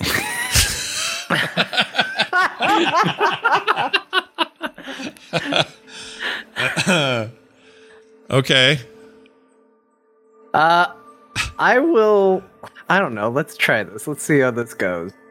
I will gesture towards the remaining bag of holding, the one that hasn't been claimed, and go, um, for the benefit of jumping Jenny, may we, to prevent weighing down her jumps? I mean, yes. Uh, I'm asking them, Oh. not Splendorbelt. Uh, oh, you're asking the the people who gave us the cash. All right. Okay.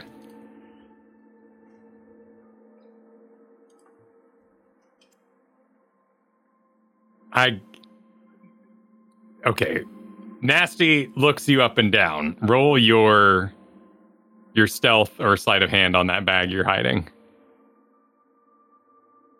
this with And advantage You because still, as long as you still have the wizard hat on, yes, it is with advantage. hell yeah, 29. 29. It is not seen. Lord. And he does not note. Oh, the bag of holding? Well, that's not quite part of the deal. Those are 5,000 gold pieces each. Skippy, would you perhaps like to purchase it? Uh, what do you say, Jumping Jenny? Is it worth 5,000 gold for this bag for you? Trump change. Chump change. You know, take 6,000 for it. No, don't overdo it. and it starts sliding the gold into the bag. Fitzfuzz comes over and counts out the 5,000 off the top and pauses, not sure if he's supposed to take the other 1,000 at the moment. Uh, Poe just gingerly reaches for it and starts sliding it towards the bag. Well, then our business is concluded. Yes? And uh, this is gonna be the last time we have any unexpected visits, I can assume. Oh, Ko, you've made yourself so useful. You've wowed us with your prowess. You've developed so much. You're more than a forger. You're a full blown thief now, with powers that we can only begin to exploit. However, and he opens up his arms again, the Cloven Brotherhood are honorable thieves. You are free to go, Ko. Though, should you ever need us, all you need do is call. And he slide takes from his pocket and slides across the table a pan flute.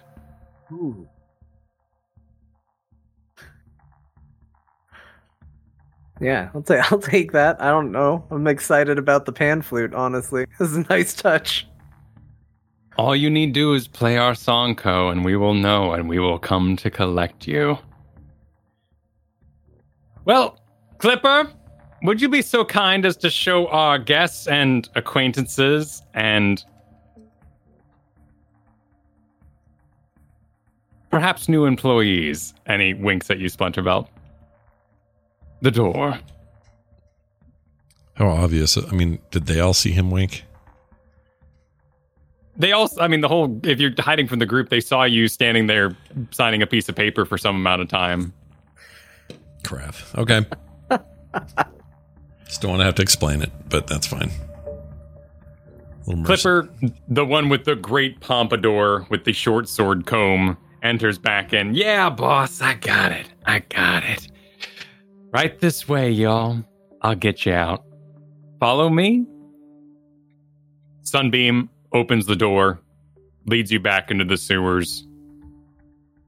Does anyone do anything before they go? Or shall we follow Clipper all the way out into the night? I'd uh, hand Grinkeeper the bag so that she has the bag of holding with the 10,000 gold in it and follow. That's it. Grinkeeper takes the bag. All right. You follow Clipper into the darkness of the sewer tunnels, which wind and weave in those unknown directions. However, in the back of your mind, of course, Ko, you know that you left a small line of chalk along the wall. And as this is not a weathered part. I mean, of course, there's water passing by, so it is moist, but there is no rainfall. It's not splashing about by any means, and you can assume that in the dark, that chalk still lies here, should you ever have to return to this location. You are let out into the night. Right around the edge of 4 a.m. in the morning, you emerge from under the bridge. Clipper gives you a tight little salute before heading back into the tunnels themselves, and you find yourself now under that bridge in Atimer.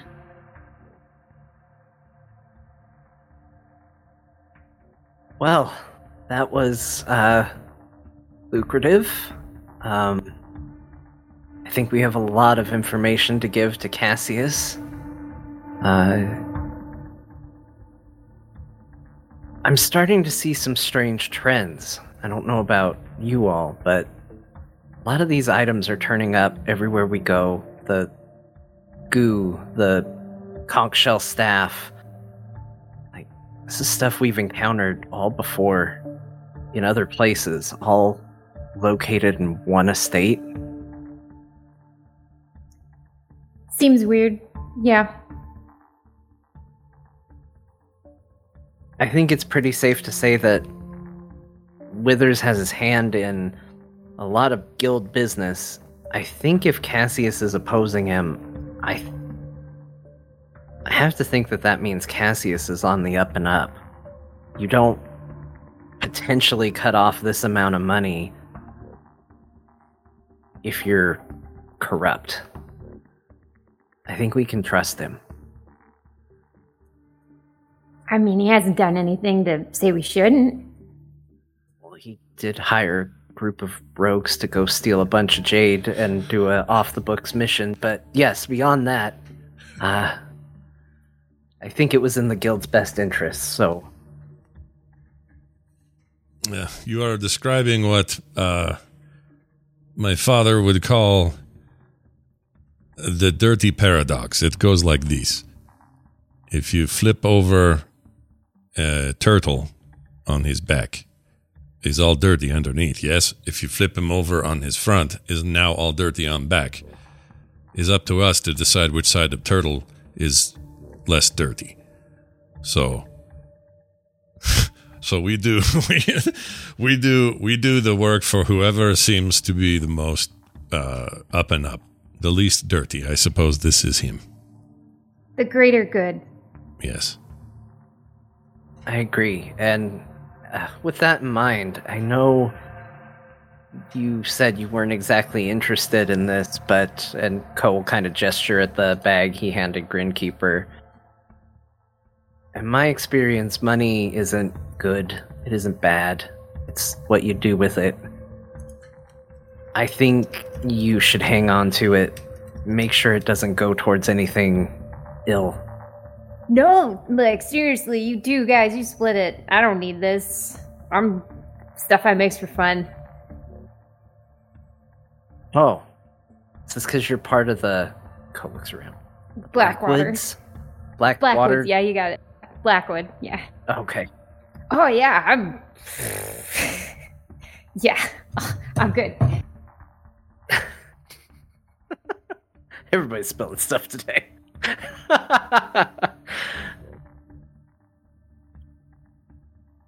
All right. Well, at the very least, I think you should keep the bag. Maybe, you know, you got a lot of javelins, and you know, I'm not trying to criticize or anything, but sometimes when we're trying to be sneaky and, you know, you're tiptoeing the javelins, they clink together and they kind of make a lot of noise. And I just think that maybe having a place to keep them, you know, that's not loud would be a benefit. That's a great idea. Very diplomatic. In short, I you make a lot of noise, that. so maybe you don't have so much shit.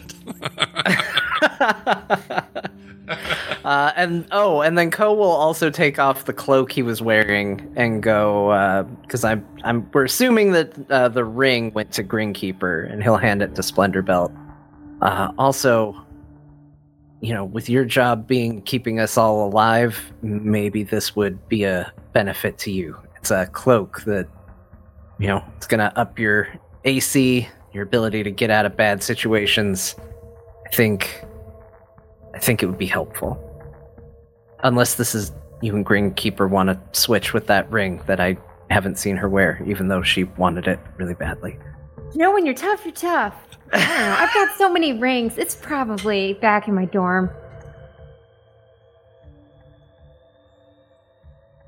Cool. So Splendorbelt's going to take the cloak of protection. I think that's smart. Yeah, I I agree. think that's the smarter way to go. Yep. All right. Splendorbelt further ups his AC and his saving throws. Uh, under the bridge here, do we dispense 5,000 gold each to Ko and Splendorbelt? Yeah, when it was suggested the javelins are put in the bag, she immediately emptied the gold on the floor. And then she remembered she doesn't have the javelins with her. But, you know, the gold's out on the floor already, so she starts divvying it up. Little mixed in with the mud under here, the under the bridge, but the gold is divided. You all get uh, Splendorbelt and Ko. You divide up the additional 5,000 gold pieces. All right. I thought this. uh Hold on. One bonus to AC and saving throws while you're wearing this cloak. It's not adding the AC bonus when I add it. You may have to attune to it. So if Yes, you go at to the bottom. and scroll down. Oh, there it should is. be a place where you attune. Yep, that worked. I'm at 18 now. So you're actually all maxed up on attunements because in order to use the staff, you have to be attuned as well. So Yep. should other magic items of such power fall into your possession, you may have to make difficult choices whether you give up something else. Right. Uh, Right, actually, right. just for the listeners' benefit, that would be so Ko has one slot left of that, and Evelyn's got one slot left as well. The magic items are filling up a bit around here. Yeah. All right, well, it being 4 a.m., what do y'all do? Uh, well, I uh, S- Splendorbelt would be looking forward to uh, a nice long rest, is what he'd want. Remind me, did we have an arrangement with Cassius on when and where we were going to get him anything we found?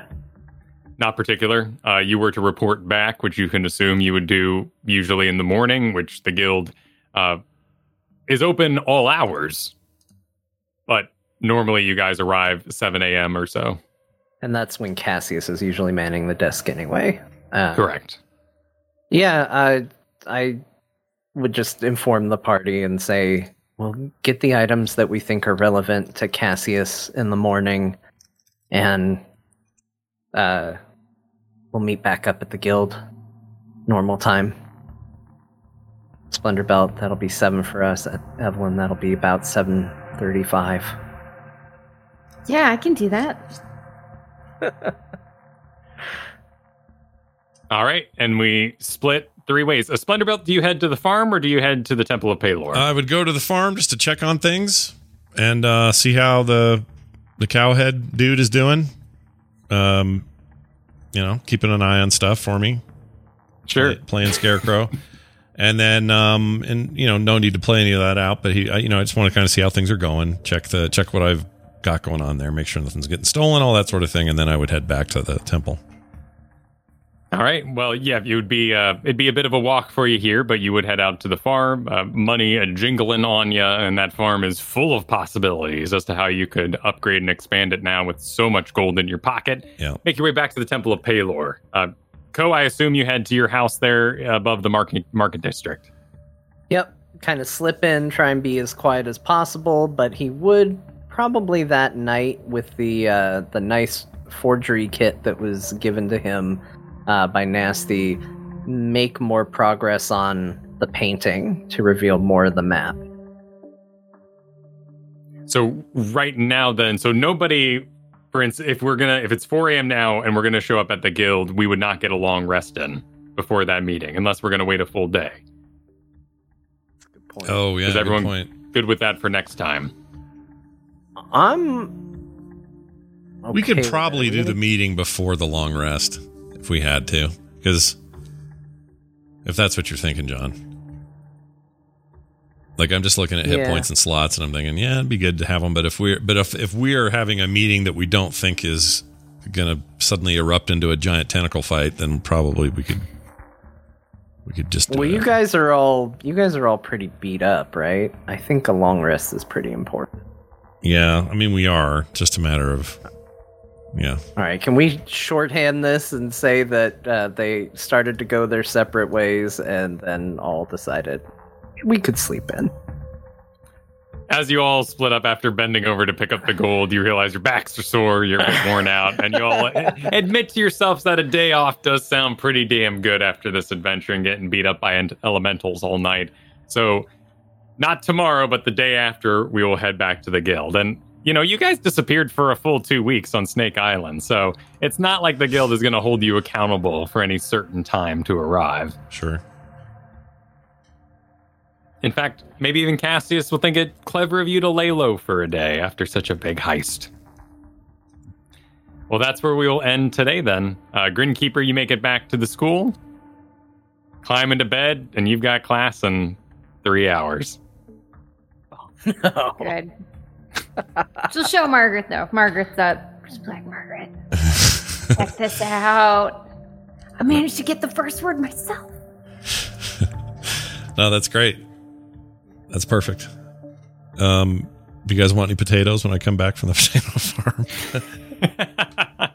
no one ever, no one ever says, "Hey, you need a, you need, um, how about an extra little potato?" I guess this is just a, you know, it's my obsession. It's totally fine. I don't need anyone else to like what I have. Yeah, But it's if your you- passion. Yeah. You know. But if you guys ever want potatoes, you know where to go. Uh, well done, everybody. Nice session today. That means we pick it up next week, right where we left things off, uh, which will be awesome. Now, don't forget, in the meantime, uh, we need your questions for our bonus shows. So go leave those questions on the site. There will be dungeons.com. Also, if you want that bonus show a week before anyone else gets it and other cool content throughout the month, you must become a Dungeons Plus member by going to therewillbedungeons.com and click on the appropriate button and boom it'll tell you everything you need to know and it's very easy to sign up uh, thank you for all your support and for those who might consider it now's the time new month coming hop in there and give us a shot if you don't mind that's therewillbedungeons.com for that uh, let's see. Is there anything else? I don't think so. I think that's everything. Thank you all for listening. If you've got any questions, uh, go to the site and send us those emails. We'd love to know. And in the meantime, you can follow us on Twitter. We're at There Be Dungeons. And uh, we always check that as well. So come check that out. That'll do it for us. For me, for Kyle, for Kristen, and for John. We'll see you next time.